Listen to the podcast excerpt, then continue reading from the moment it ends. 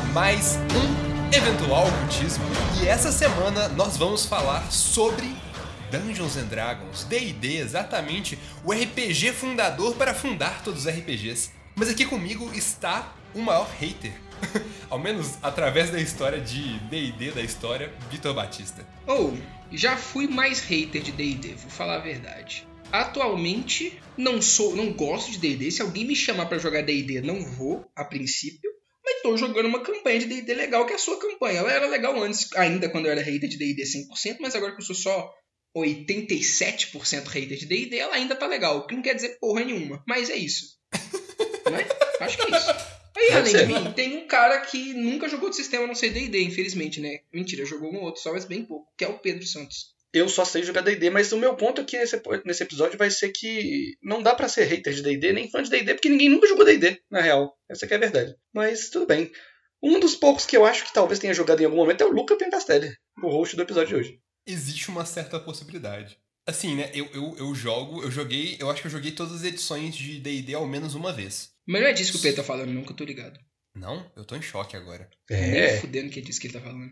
Não, então vamos, vamos começar o, o episódio com o Pedro explicando o que. Caramba! não tem uma pauta, pô, não tem que seguir uma pauta pra gente. Não, é, tem uma pauta. A gente tem que explicar o que é esse programa e eu vou fazer isso.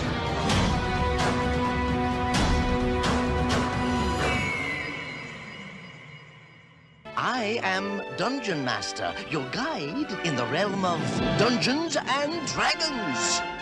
Nossa! Mano, terminamos o nosso quadro sobre é, RPG, mas a gente quer falar mais de RPG. E como a gente ia falar de RPG? Fazendo um brainstorm de mundo, mas a gente gravou esse programa e achou ele uma merda e a gente nunca vai postar ele. E aí não. a gente e calma aí, não tem nem como postar. Porque você Porque perdeu a tua gravação, é verdade. Exato, eu perdi minha gravação desse episódio, então ele não pode nem ser editado. Então é isso aí. Aconteceu, é verdade. Mas ainda bem que perdeu, porque a gente não gostou tanto dele assim. Então não, não importa tanto assim. Mas a gente tem agora esse outro quadro que a gente fez, espero que dessa vez dê certo, que a gente quer fazer review de sistemas de RPG. Porque tem muito sistema. Muito sistema muito famoso, muito sistema muito específico. E a gente vai usar isso para tanto falar do sistema famoso quanto falar dos sistemas específicos que a gente gosta, tentar fazer um review e fazer uma análise de verdade sobre o sistema, sobre o game design dele, sobre as mecânicas dele, sobre como é que ele funciona, dar o nosso ponto de vista sobre o sistema. E é isso, basicamente meio que te guiar na direção de, de algum sistema que seja interessante. Inclusive, hum, ainda não temos o nome do quadro. Até agora é review de D&D e a gente vai Mas colocar... as pessoas já sabem qual que é o nome porque elas estão lendo no nome do episódio, né? Que até lá a gente já vai ter decidido. Ou não, né? Exatamente. a gente deixa em branco e é isso aí. deixa o nome do episódio completamente em branco, tá ligado? Será que dá pra fazer isso? Acho que não dá. Não, não sei, não sei. A gente vê. How do you want to do this?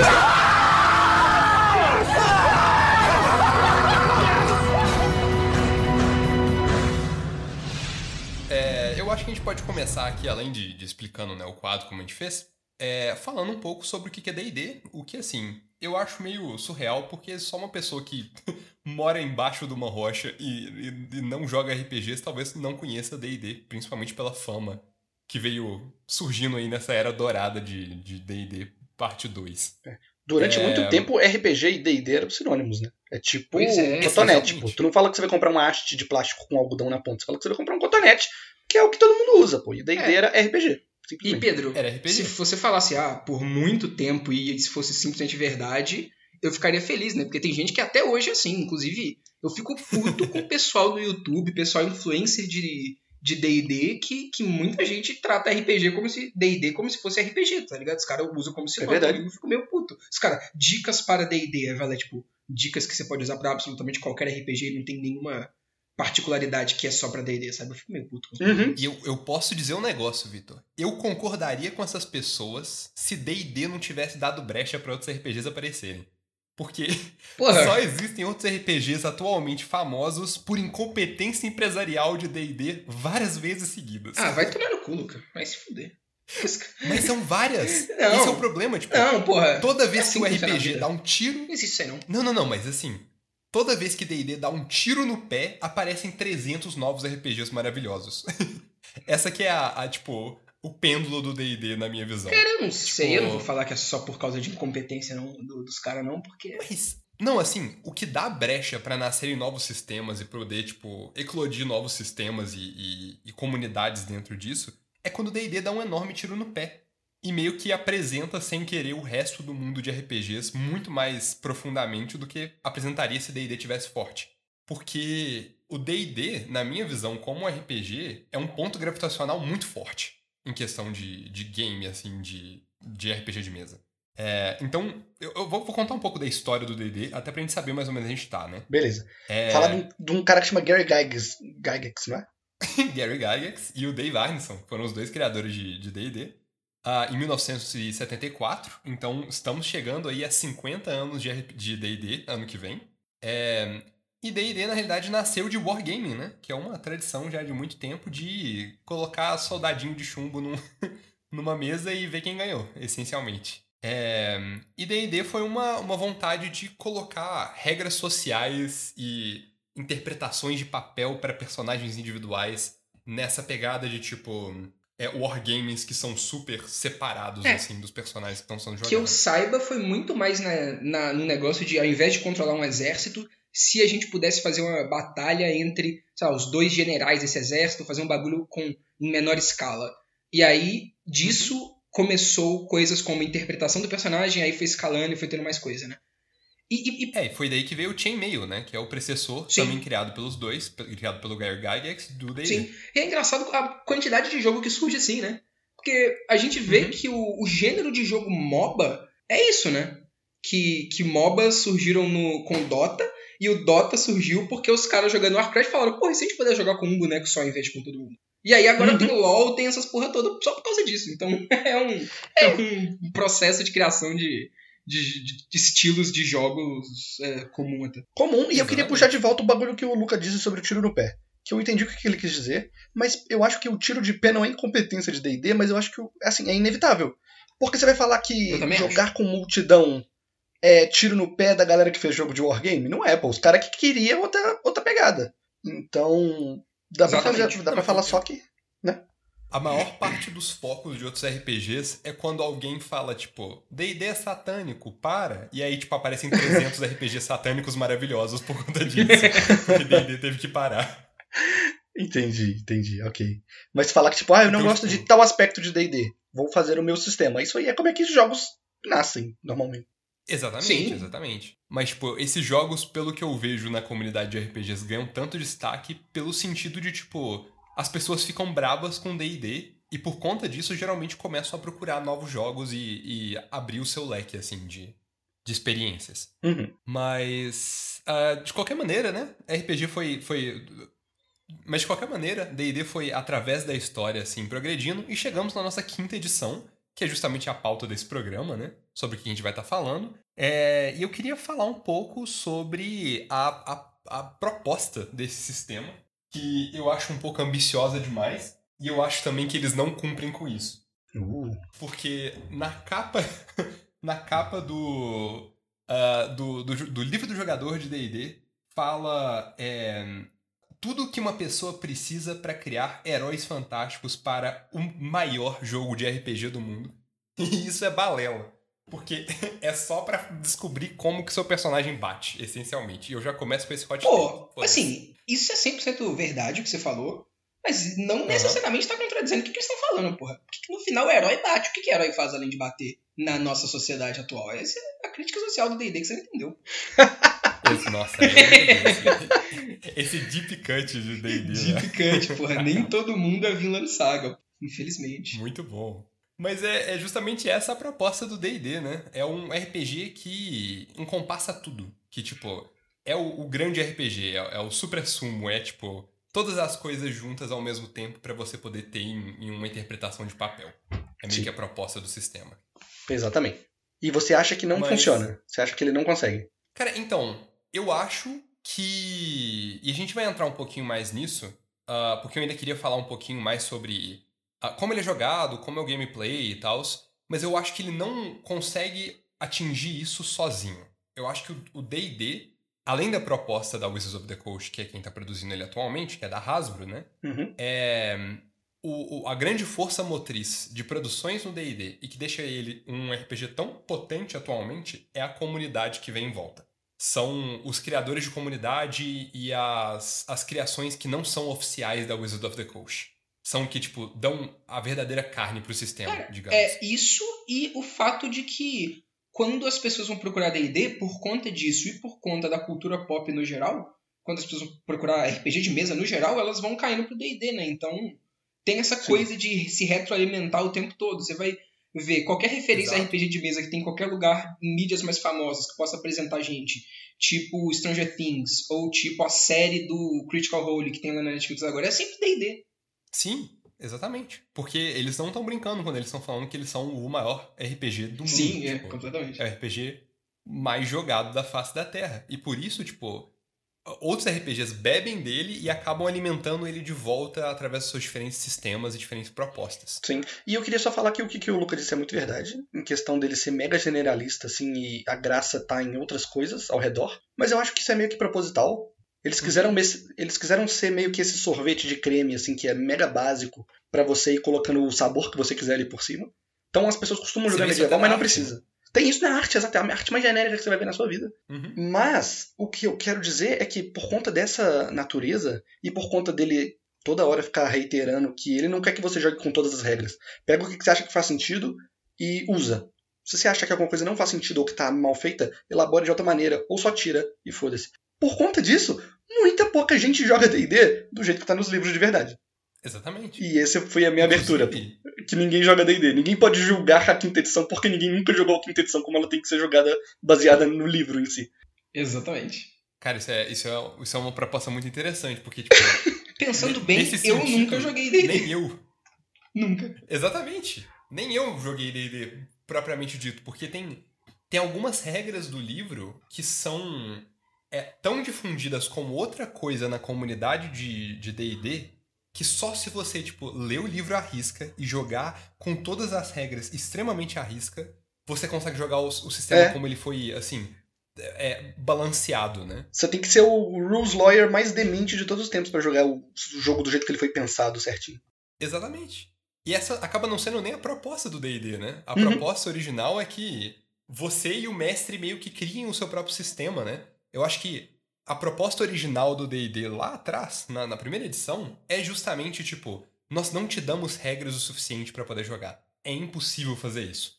Então, cria a sua própria mesa, cria o seu próprio sistema e tipo, é quase um um é, um, um acampamento de treino de game design, sabe? É o, que- é o que eu consigo ver. É, e é claro que é isso Total, feito total. de uma maneira mais simplificada e mais voltada para uns lados, né? Não é nenhum GURPS que se propõe a ser isso elevado a 10 milhões, né? Sim. E, assim, né? O D&D não se propõe a fazer isso explicitamente em nenhum momento, né? Eu acho que a cultura em volta dele, que eu, eu posso dizer completamente que é uma cultura de comunidade que já se desenvolveu através dos seus 50 anos de existência, é, tipo, já é tão parruda e já tem tanto alguns conceitos básicos que são meio, meio que inerentes ao sistema por conta das pessoas que jogam, que assim, D&D, nem se ele falasse o contrário disso, como várias vezes a Wizards of the Coast tenta fazer, ele conseguiria sair dessa forma de jogar o jogo. A quantidade de coisa sendo feita para D&D por outras pessoas o tempo todo é, é inacreditável, sabe? É, eu tô procurando arte para algum personagem que eu vou botar em algum RPG que eu tô mestrando em outro sistema e eu acabo caindo em coisa que os caras fizeram pra D&D, sabe? É, é impressionante. Justamente. E nem só coisa Mas- estética, né? Tem, tem, claro que monstros novos e personagens novos e tal, mas tem histórias inteiras que você pode narrar, tem regra nova que você pode fazer. A coisa mais comum que tem é tipo, ai, estou insatisfeito com, sei lá, craftar item em D&D ou fazer poção em D&D. Vamos ver se alguém fez um... mesmo, Regra de iniciativa. Ex- Exato. Tem regra feita em casa pra isso, tipo, regra criada por fãs pra isso. E é muito maneiro. É, E é legal que, que tipo, Exatamente. essas pessoas que criam conteúdo pra D&D tem até certas categorias, tipo assim, ah, regras homebrew que são indispensáveis, sabe? Que, tipo assim, é aquele tipo de coisa que é homebrew, mas quase não é, porque todo mundo, ou quase todo mundo usa, sabe? De- principalmente de certas bolhas ou de certas comunidades. É um bagulho que é, Uhum, é, né? É tipo al- alguns, alguns jogos que tem mods que todo mundo usa, que é quase, quase um bagulho que, assim, não é oficial, mas é quase oficial, de tanto que todo mundo vai usar. Tipo o deck tracker do Hearthstone, tá ligado? Todo mundo que jogava Nossa, Hearthstone aham. de verdade usava a porra do deck tracker pra ver as, as cartinhas do seu deck ali do lado, sabe? Um bagulho que não é oficial, mas todo mundo usava aquela porra, porque é parte do jogo, no final das contas. Você pode notar também uma das regras mais erradas na história do D&D é que vieram de um erro do Matthew Mercer, né? Que é o mestre da, da também a, mesa mais popular assim de D&D, que acabou fundando uma série animada no Kickstarter absurda e que tipo é, é meio que que quase os porta-vozes não oficiais do D&D. É, ele errou na primeira campanha que você não pode tomar uma poção como uma ação bônus. E aí, durante a primeira campanha inteira, eles tomavam poção como ação bônus, sendo que é uma ação. E nunca mais ninguém na face da Terra jogou D&D da mesma maneira. Porque vamos falar a verdade, beber poção com ação bônus é melhor. Tipo, Matthew É, Mercer acertou em, em errar aí. Exatamente. Acertou em errar é uma excelente frase. É. E outra, né? Ele mesmo, como um exemplo, acaba sendo um, um bom exemplo de homebrew, porque o, a mesa dele, né, de RPG, veio do Pathfinder. Então, assim, uma das primeiras experiências minhas como mestre, e assim, eu jogo desde 2014, desde quando a, a quinta edição foi, foi lançada. É uma das primeiras versões de homebrew que eu tive experiência foi a do Matthew Mercer montando um pistoleiro na quinta edição. Então, tipo, já começa a quinta edição, por exemplo, bebendo de outros sistemas, porque houve esse grande pêndulo, né, no D&D depois da terceira edição. É, teve a terceira, depois teve a quarta, que era muito tática e muito jogo de tabuleiro, e aí meio que tudo foi um alvoroço e cada um foi para um, cada pessoa que jogava D&D antes foi para um sistema ou se manteve em sistemas anteriores. E meio que a quinta edição bebeu de tudo que se há de D&D, porque era essa a proposta de, de game design deles, né? É pegar tudo que é o, o gimo do D&D, né? A origem do que é aquele jogo, e meio que compilar E dá pra dizer que a proposta deles ainda é essa, com a versão mais recente. How do you want to do this?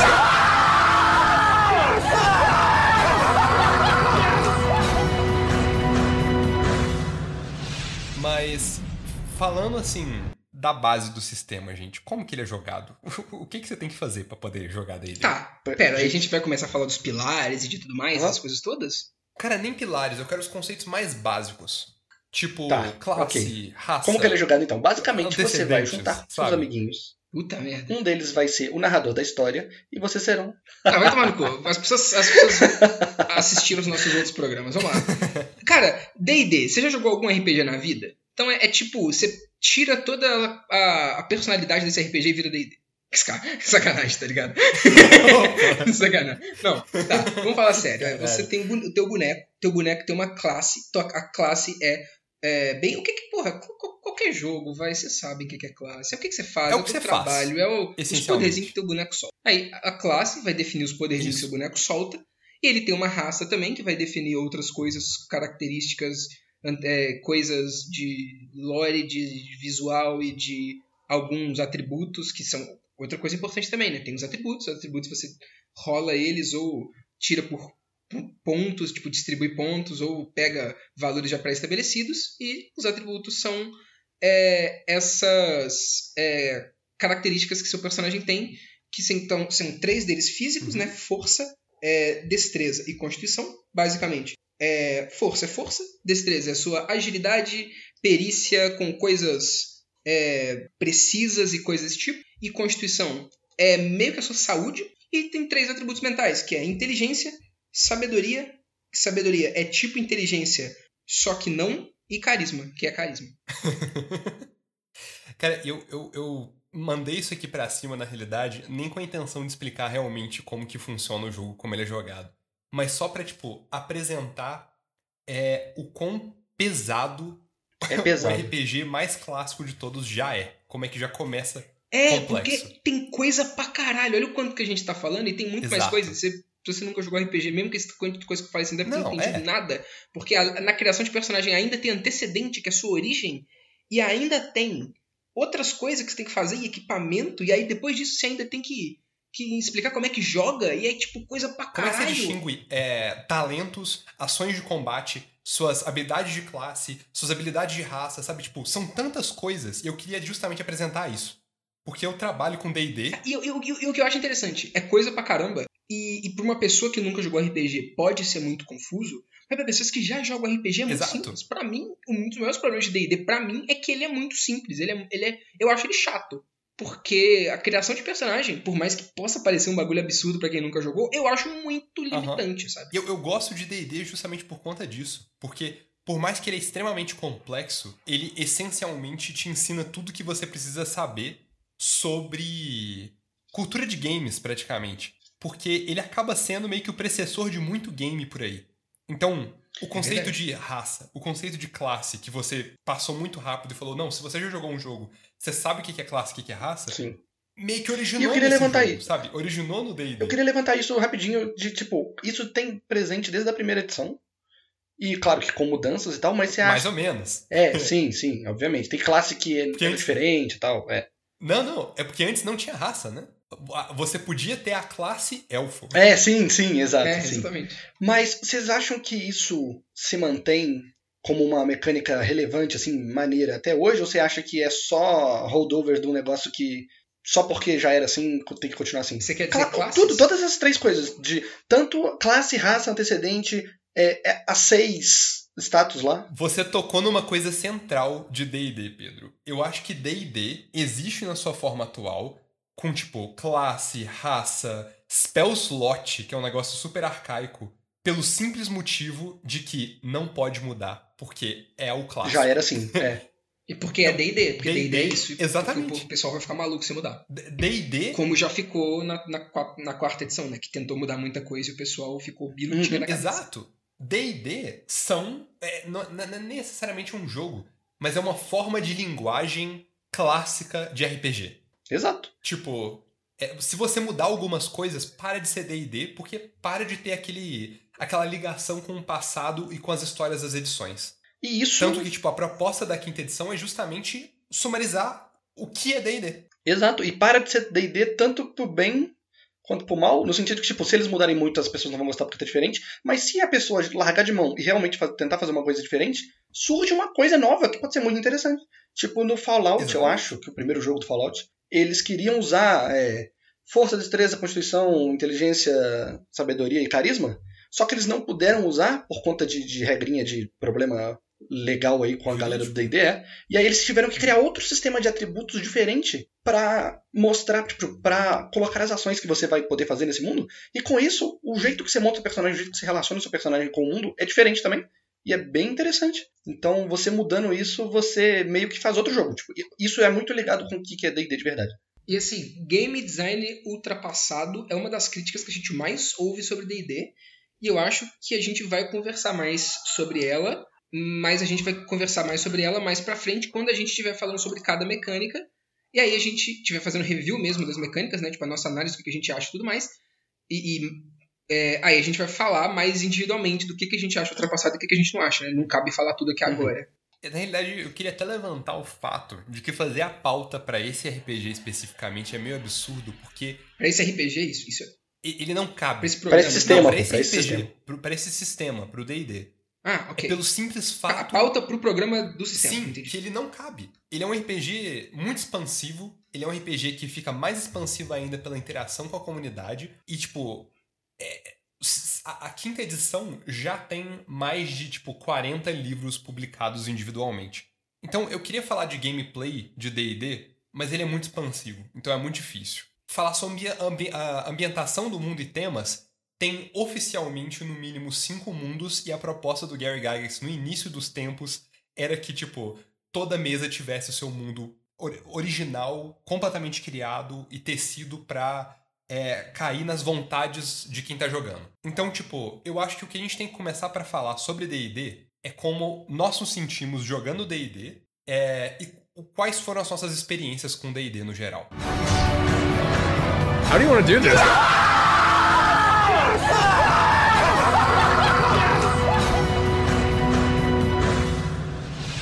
Eu jogo D&D desde 2014, então tem quase 10 anos que eu jogo essa edição do do D&D. É, ao menos quinta edição, né? E eu jogo 3.5 desde bem antes. E eu joguei um pouco da quarta, não gostei muito. Mas é, a minha experiência jogando D&D é justamente essa experiência de tipo... é, Como é que eu posso explicar? RPG raiz. Tipo, uh, jogar jogar D&D pra mim é aquele game design arcaico pelo motivo de que, tipo, sempre foi assim. é, é quase que uma, uma brincadeira com, com tradição, essencialmente. E eu acho que não tem problema. Tipo, eu não vejo um problema com isso. Eu vejo um problema com vários falhas de game design e buracos na interação e, tipo, na criação do jogo. É, mas eu acho que elas são, tipo, de praxe do próprio RPG. Mas uh, eu gosto de que D&D é assim, porque se não fosse assim, eu acho que ele não teria o, o sentimento de jogar D&D. Tipo, quando eu jogo e eu consigo ver essas essas é, essas digamos repetições assim dentro do D&D, como por exemplo, é, você precisa preparar feitiços e memorizar eles e você tem uma x quantidade de feitiços a cada nível de magia. Isso é D&D, sabe? Tipo, existem algumas coisas que são só pela pura repetição que fazem ser D&D. Então, tipo, o sentimento de jogar esse sistema é, é meio nostalgia, de uhum. certa maneira. E de compreensão e de reconhecimento. É, eu acho que para ele funcionar bem, ele não precisa ser um bom RPG ou ter boas mecânicas. Ele precisa funcionar no mundo e no sentimento original do que, que é D&D. Porque senão ele meio que perde o seu sentido e ele só vira realmente um sistema velho truncado e quebrado, sabe? Então, eu acho que essa que é a minha, a minha é, o meu comentário do que, que é o sentimento de jogar D&D, que na, na, maior parte das vezes é muito positivo. Entendi. É, eu passei agora? Manda ver. Tudo bem. Eu vou dizer então que, assim, Lucas, tu, tu disse só que tu começou jogando o D&D quinta edição em 2014. É, Sim. Você já tinha jogado RPG antes disso? Uh, já, D&D 3.5. Entendi. ok. Porque D&D quinta edição foi o primeiro RPG que eu joguei na vida, não vou lembrar o ano, mas foi uhum. o jogo que me apresentou para isso e aí eu joguei muito pouco até eu jogar com vocês na faculdade. E aí eu joguei mais. E eu acho que assim, por ser o, jogo que me apresentou a esse tipo de jogo, assim, eu tenho um carinho muito grande por ele. Eu não consigo odiar ele 100% porque eu, foi o jogo que começou tudo para mim. Mas eu acho que ele ser simples cansa só que é excelente para simples, no caso, eu digo, não ter muita complexidade, ser chato, que nem o Victor falou mais cedo. Ele é excelente se você quer mostrar para um primeiro jogador. Uhum. Então, por mais que ele seja complexo a um primeiro momento, assim, e eu tive experiência de jogar D&D com pessoas que nunca tinham jogado RPG antes, recentemente, e realmente você tem que ficar parando toda hora para dar explicadinha e tal, aí a pessoa não entende direito o que ela pode fazer no primeiro momento, mas eu acho que jogando é muito simples de você ir pegando isso e você pega muito rápido e uhum. fica muito divertido de jogar, assim, por um pouco período de tempo. Quando você vai jogando mais, vai cansando. Mas o meu sentimento Sim. é justamente esse, é, um, é, uma aula, assim, é uma escola. O D&D para mim é uma escola. Então, pode ser muito divertido, mas pode muito, ser chato. Eu gosto muito dessa característica que você tocou pelo simples motivo que, tipo, D&D meio que é uma aula até para você descobrir o que, que você não gosta nele uhum. e depois descobrir sistemas que fazem isso de uma maneira muito melhor. Exato, exato. Você vai ter ali um pouquinho, um gostinho de tudo que é RPG, basicamente. E aí você pode modificar nele mesmo ou ir caçar um, um outro sistema que faz isso de uma maneira mais competente. Uhum. Oh, isso de você falar que D&D é uma escola, acho que foi muito certeiro. Porque é, eu tava vendo uma discussão esses dias do pessoal falando sobre é, esse bagulho de você ter o tipo de memória que você tem da escola e o quanto que tem muita gente que gostou do período de, gostou do período da escola e que tem memórias boas sobre, sobre a escola e sobre é, principalmente é, mais pro para o final da escola, da turma, do, da formatura, do ensino médio e tudo mais. E tem muita gente que tem uma certa nostalgia com, com isso. Eu acho que o D&D tem muito desse uhum. sentimento, sabe? Uhum. De, de você ter essa, essa coisa de, porra, lembrar daquela época, porra, era maneiro jogar com, com, com, com as pessoas e tal, você ficar com esse sentimento de nostalgia e de, pô, era legal e D&D se sustenta Totalmente. É, o, o, sentimento também de, tipo, por que, que eu tenho que fazer isso? Porque tem, sabe? É, é só... escola. É só escola. É, e você exato. fazendo Porque, coisas porra, sem muito... saber direito o que, que você tá fazendo também, é muito importante. Você, é, a, as melhores histórias costumam ser de começo de RPG porque você não tem muita noção de como que as coisas funcionam ainda. Aí vem umas paradas muito absurdas no meio das suas campanhas e é muito legal você. Você começa a testar Exatamente. as águas, né? E eu acho que D&D, até na quinta edição no seu formato atual, ele, ele é meio difícil de quebrar e simplificado, porque ele tem que segurar muita gente de muito passado e antecedência diferente que tá jogando aquele sistema de diferentes ângulos, sabe? Que querem quebrar ele de toda maneira possível. Uhum. Então meio que esse estado genérico do D&D meio que funciona muito bem pra isso. Exato. Mas eh, no, no geral, esse é meu feeling com relação à quinta edição de D&D. How do you want to do this?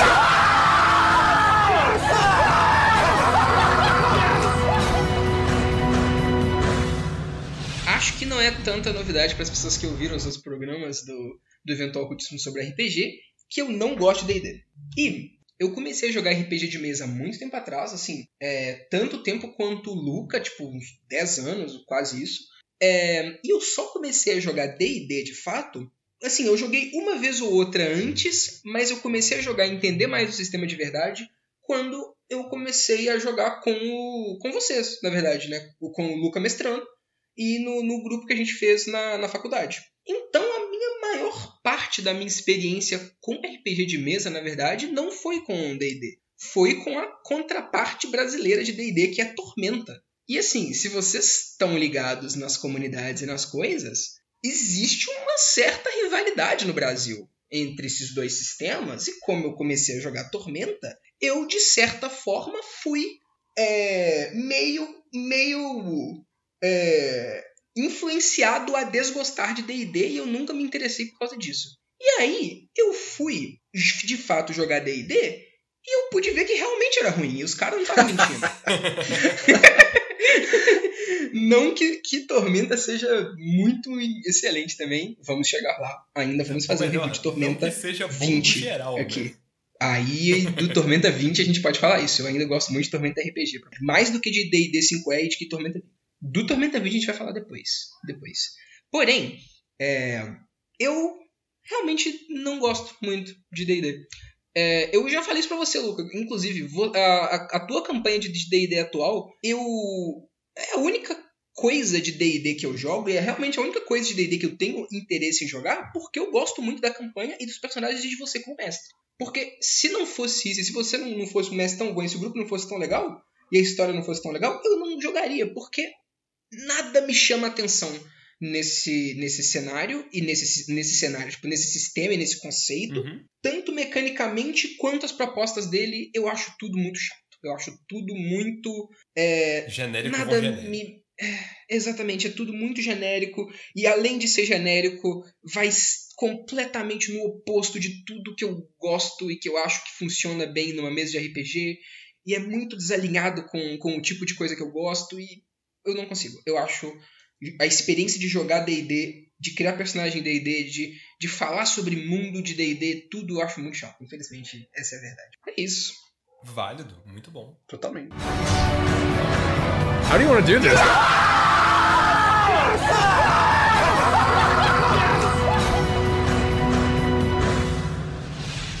Então, eu, eu acho que depois da gente dar a nossa, nossa versão muito subjetiva sobre D&D, tem alguns pontos positivos e negativos que eu queria levantar aqui pra gente poder ah, discutir.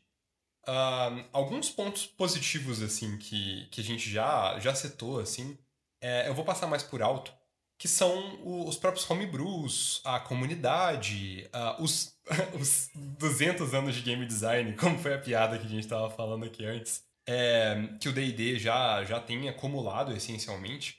É, eu acho que são todos pontos muito positivos ah, quanto ao sistema. Alguns outros recursos muito legais ah, que que D&D tem, que eu acho que são incomparáveis, são os vários recursos online que, tipo, te ajudam a jogar o jogo ou te ajudam a experienciar o jogo de outra maneira.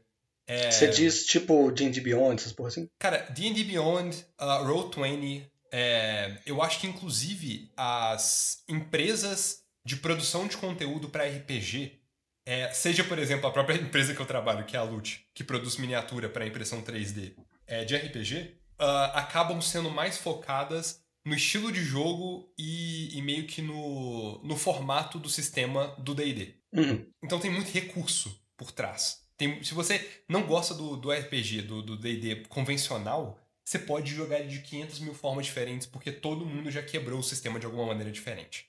Então, pra mim, isso é um ponto muito positivo do sistema. Ok. E. Como que a gente expande nessa parte assim? Eu tô meio perdido agora. Tá, eu, eu posso começar, se vocês Por quiserem. favor. Por favor, eu que... Tá. alguns outros po- pontos positivos, eu acho que a gente deveria ficar aqui mais um tempo. ah, você quer que eu expanda mais pontos? É porque eu não, eu não acho que, que esse formato funciona. Eu não acho que ficar pontos positivos pontos negativos. Eu acho que o que a gente tem que falar é como é que funciona. E a gente começa a falar de como é que o jogo funciona, como é que roda, como é que brinca, como é que. Então vai na fé. VaptVupt, como é que tucano sem bico. Puxa aí. E aí? Tocando sem bico. É, a gente tem que fazer. E a gente tem que falar, funciona mesmo. E aí eu já quero, eu já quero começar a meter o louco aqui. Mano, Por quê? É, é o que tu falou, Lucas, o boneco só bate. Sim. E aí a gente vai falar que o D&D, ele, em teoria, ele não se propõe a isso. uh, Só- vamos, vamos falar dos três pilares do RPG? Vamos falar. Do RPG não, Pedro, do D&D. Olha o que você tá falando. Não, pô, três pilares do RPG. Eu acho que todo RPG se propõe a Não, ser exploração, do D&D, luta e... né? Não, porra, não tem essa não. Ah, é? Só porque, porque D&D inventou RPG que é assim? é três pilares do D&D. Tá certo. Se fosse tá do, do RPG, pô, foda-se. Cada RPG tem os seus próprios pilares. Tu vai falar que, que é, sei lá, exploração é pilar de vampiro à máscara? Não, Nem pô, fudendo, exato. Exploração, ninguém tem que explorar porra nenhuma. Já tem GPS no mundo. é contemporânea essa bagaça, porra? Ok, Explorar ok. o quê, velho? Tá. Aí. é, vamos lá, de qualquer forma. E- existe é, essa. Tipo, esse marketing e essa fala, inclusive no livro do mestre e tudo mais, que o D&D tem esses três pilares. Ele tem essas três focos, né, essas três âncoras no game design dele, ah, que são três estados diferentes de, de coisas que você pode fazer, momentos diferentes dentro de uma sessão. É, é, esses três, essas três âncoras são o combate, a exploração e a interação social. Perfeito. Eu acho que a gente podia falar um pouquinho de cada um deles. Mais pra frente. Como é que cada um deles funciona? E como que o jogo primeiro- faz cada um deles. Perfeito, É. perfeito. Mas primeiro eu só quero falar que a minha crítica a D&D, e uma crítica que é muito feita por muita gente, né? Inclusive é, o próprio Mestre Pedroca, grande Mestre Pedroca, já, já, já fez essa crítica. Mas, basicamente, para muitas pessoas e para mim também, e acho que para vocês também, né? é, existe uma certa discrepância no quanto que ele foca em cada um desses pilares e, e tem um deles aí que é extremamente mais forte do que os outros, enquanto os outros dois são as muletas, né? E não o pilar. Exato, exatamente. É um pilar e dois palitinhos de dente. pô. É um Perfeito. pilar e os outros são só. Resolve no D20 que tá tudo certo. Exatamente, dá rola aí. Vamos lá, você quer começar do brabo e a gente vai indo pros outros depois? Ou como é que a gente vai fazer essa? Vamos rolar. Vamos rolar? Deixa eu pegar aqui um momento. É, é o D6, é o famoso esquema. É, É, 1 D6. 1 e 2, exploração. 3 e 4, combate. 5 e 6, é, interação social. Rola eu aí. discordo plenamente, mas vamos lá. Caiu 2. Exploração. Então, exploração. Muito bom começar na exploração. Tudo bem. É, como, como é que funciona a exploração do D&D, Pedro? Você que é druida na campanha do Lucas. Nossa, né? Como. Como é não fazer nada? Não, tô brincando. A parada é que. Como é rolar um único dado e destruir completamente uma aventura focada em rastrear uma criatura que o, que o Luca fez? Mentira, rolar um único dado não, é Não, lançar uma uma única magia e destruir magia. completamente. que Sim. bom. É assim, vamos lá. Exploração. O DD se propõe a fazer com que os personagens explorem não só mundos desconhecidos com ruínas antigas e né, descobrir lugares maneiros, mas também explorar locais fechados. Alguns diriam que os locais fechados são até o foco principal. Uhum. É porque Dungeons, né? Dungeons and Dragons, exatamente. Então, é, exploração no sentido de entrar numa sala e saber o que tem nessa sala, achar um item legal, lutear, recompensas e tal. O que, que eu acho que é o problema da exploração do D&D é que eles te dão muitas ferramentas muito rápido para você fazer com que essa parte inteira seja completamente relevante. Que nem o Victor falou, aí, você castou uma magia, você sabe onde está qualquer criatura num raio de 90 km. E a parte de recompensa, que seria o incentivador da exploração, não é uma das partes mais bem balanceadas do jogo. Não, não, não, não, não, calma aí. Não existe. A Assim, eles até falam que existe. Tem umas tabelas lá que você pode dar em ouro e joias e Não. itens mágicos, o caralho. Não, não, não. Isso daí são tabelas todas voltadas para a recompensa no combate. Sim, A exato. recompensa de exploração significa mestre cria alguma coisa legal, e cria a partir completamente da sua criatividade, da sua mente, e boa sorte, espero que seus jogadores gostam do que você tem na sua cabeça. O Exato, sistema Exatamente. não prevê absolutamente nada em questão de exploração. Pra, tipo, o seu- os seus personagens encontrarem organicamente no mundo. E é interessante porque não é recompensador nos dois sentidos, né? Não é recompensador para o, o personagem em si, para tipo a, a progressão dele, para para as coisas que ele ganha por focar em, em, Exploração. em- na, na parte de exploração e não é satisfatório para o jogador também em termos de diversão, né? Porque não é legal igual você participar de um dos outros dois das duas âncoras, né, entre é, entre interação social e combate. Não vamos falar ainda qual que é a mais focada, né? Vamos deixar o mistério, gigantesco mistério. Nós nem mencionamos isso em outro momento do podcast. Uh! Não, claro que não. Mas, assim, eu quero falar um pouquinho mais sobre exploração pelo simples fato de que se tem alguma coisa dentro de D&D que eu já criei sistema análogo e, e homebrew, é, é exploração. É, e pra tu ver, né? Que tu criou coisa, tu fez uns bagulho foda, e ainda assim o, o, o boneco do Pedro, o druido do Pedro, falar, castou uma magia e trivializou as tabelas tudo Não, mas a fez. maior parte das coisas que eu criei foi depois desse maravilhoso encontro com o urso. Ah, entendi. Porque, tipo, diferente de um sistema, por exemplo, Pendragon, Ah, tu tá falando do urso? eu tô falando do Sim, urso. eu, eu tava pensando no urso também. Nossa, eu tava pensando na porra da planta. Não, a porra da planta eu já, eu já, já tinha desistido. Eu falei, não, eles vão encontrar, não tem, não tem nem discussão. Não, mas porque a planta você tinha dito, cara, isso aconteceu duas vezes, velho. É, verdade. Porque a planta você falou que você tinha planejado que a gente tivesse que ficar procurando a planta no meio do Puro lá, hype. mas o cara castou uma magia de localizar a planta Não, e acabou. puro hype, mentira na cara dura. Não tinha nada planejado, não. Ah, não, então tá de boa. Inclusive, mestres, façam Façam. isso. Não, é façam isso mesmo. Mas é realmente, né? Tem um urso que a gente tinha que ficar caçando o urso Sim. e a gente encontrou e deixou, deitou o urso na porrada em dois segundos. druidas. Porque, É, tipo, a exploração no mundo, tipo, a forma que você consegue dentro do D&D, sem ter que, tipo, destroçar praticamente a classe do druida e do ranger, do guardião ou, ou, ou patrulheiro, tanto faz a, a tradução em português, é inteira, é, é dando, é, dando, tipo, ah, coisas que o seu jogador pode ganhar por ter coisas dentro da exploração. Tipo, a exploração ainda tá na sua mão, você ainda não consegue fazer muita coisa além de, tipo, é, ah, sei lá. rolar o dado pra, pra descobrir o caminho que você tem que seguir e se você rolar, você descobriu, ou vamos embora, se você não rolar, você não descobriu, se fudeu. Exatamente. A melhor E nem fala o que que você acontece, tipo assim, se fudeu, o mestre fala o que que acontece. Exato, Dá uma tipo, sugestão deu de errado, muito grande. parabéns, seus jogadores estão perdidos no meio da floresta, não tem nenhuma forma deles saírem de lá porque tanto faz, tanto fez. Exato. Exatamente, é tipo, quando tu pode repetir o teste exatamente, o que acontece, blá, blá, blá.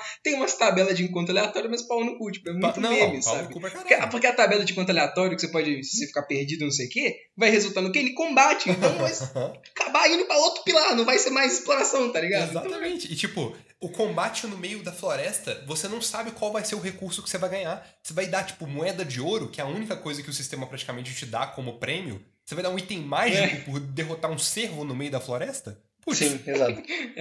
E, e, tipo assim, a pessoa vai falar, porra, mas aí, ok, se você falhar na exploração, você vai pro combate, isso daí é a intersecção entre os pilares, uou, game design, mas não é exatamente assim. que Não no é. final tudo volta. Se fosse uma intersecção legal, ia ser bom. O problema é que tudo, no final, vai descambar pro combate. É, não é uma interseção, né? É um, é um ralo, é um, é um redemoinho. É um ralo, é um funil. Exato. É o funil do combate, cara. Tudo, tudo termina em combate É porque- D&D, né? É Caralho, impressionante. eu só tô pensando aqui no- nos, nas, nas grandes. ah, como é que é o, o termo, né? Que, que usam, não é coluna, não é. Os pilares do, do game design é porque o, o, o funil precisa do social e da exploração pra segurar o funil pra cima pra cair no verdadeiro pilar do combate lá embaixo, essencialmente. É Exato. verdade. Exatamente isso, tá ligado? Você pode falar até que eles É são tipo, é tipo aquele, aquele meme das vaquinhas entrando em dois caminhos diferentes, aí tem um tipo que é batedor e outro que é em outro lugar, mas no final os dois ligam pro mesmo lugar, tá ligado? É Exatamente. isso. Exatamente. Tem lá, exploração social e combate, aí no final exploração social os dois ligam pro combate. Exato, exato. Mas é basicamente isso. E, tipo, eu acho que análogo até à exploração é essa questão de, tipo, é, encontrar recursos, ahn, minerar recursos, ahn, construir itens, que eu acho que são coisas relevantes pra, pra exploração, que a exploração meio que geralmente funciona assim em outros RPGs, como gastar recursos do seu personagem, também não funciona. É, gerenciamento de recurso é um, é um processo muito importante para exploração e e não tem. é quase inexistente em D&D. A criação de itens no D&D mesmo é praticamente não existente. A única regra que tem pra criação de itens é o item tem um valor, um valor que vide geralmente é adquirido por combater alguma coisa e pegar o tesouro dessa coisa, e você Sim. constrói aquele item Ou por, ou por cumprir missões. ou por cumprir missões. Agora, o que é a missão normalmente bater em alguma coisa. Exatamente, exatamente. E, e aí meio que o, o, o item é construído a partir de uma certa quantidade de ouro que você consegue produzir semanalmente e, tipo, é tudo voltado a ouro e geralmente volta de alguma maneira pro combate, que é a única maneira viável no jogo de conseguir ouro. É, exato. E é bizarro porque fica esse, essa economia muito inflada e muito estranha de discrepância de dinheiro gigantesco entre os jogadores e todo o resto do mundo, como se a economia existisse. Tipo, existe uma economia lore do reino e do mundo e existe a economia dentro dos jogadores e tipo é, é muito artificial sabe consegue ser mais artificial do que alguns videogames que, que tem a economia toda voltada pro, pro player Sim. sabe é, é bizarro é bizarro bizarro o sentimento que dá de você carregar tantas milhares de moedas de ouro pra todo lugar e ter itens mágicos pra caralho e tudo mais e ficar andando no meio de sei lá do pessoal morrendo de fome Esse Eu tem- levanto, Aham, inclusive. eu acho estranhíssimo Eu levanto, inclusive, uma série de livros maravilhosos que são Os Reis do Wild. Que, tipo, pegam essa funcionalidade do DD clássico e viram de ponta-cabeça ah, de alguma maneira. Que é tipo, os grupos de RPG, os grupos de. de os, os- as parties né, de, de jogadores funcionam como se fossem bandas de rock. Porque é o sentimento.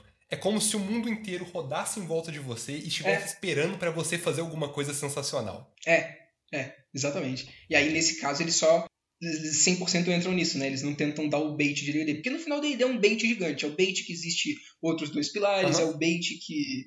É, é, é outros bait, mas no final é, é, é uma coisa só. É um bait genial Então- também, né? Porque te taca numa rede e você faz o sistema pro D&D sem É. eles terem que gastar dinheiro. É maravilhoso. Exatamente. Que tá funcionando aí há 50 anos o funil do D&D. É, Não, mas aí, aí eu defendo. Isso é um problema inerente da quinta edição. A 3.5 tem sistemas de coisas diferentes.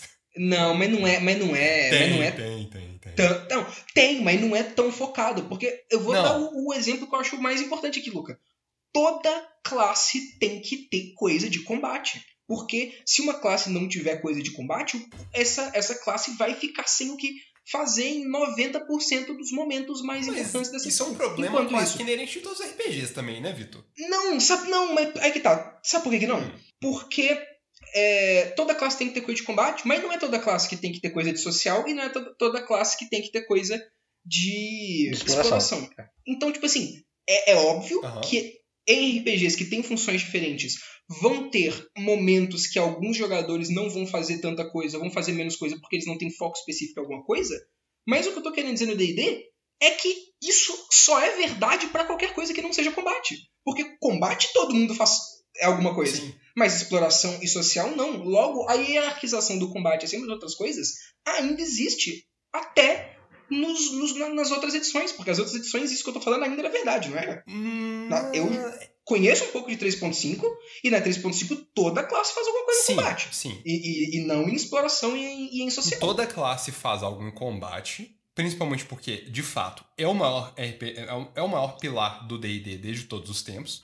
Só que existem classes muito focadas em certas coisas. Existem mecânicas no, no jogo que meio que, tipo, dão espaço pro jogador focar, por exemplo, em investigação. Não investigação, né? Mas exploração ou social, por exemplo. Então, tipo, Ah, não, não é tão concordo, vazio mas, tipo, quanto o D&D, que, é. tipo, você tem... É melhor do que a quinta, que a, a quinta edição. Sim, Com certeza. É porque no- na quinta edição você tem habilidades, essencialmente, que podem ser fo- focadas no- na exploração e no social, só que quando você usa elas é como se você estivesse batendo numa parede porque não tem nada que interage de volta com você. É, mas aí eu acho que é mais por causa da hipersimplificação que, que tem na quinta edição do que Sim. por causa de uma decisão consciente dos caras, sabe? É, todas as habilidades que tem de social ou de, de exploração são essencialmente você consegue automaticamente. Tipo, Sim. você obtém sucesso naquilo. Parabéns.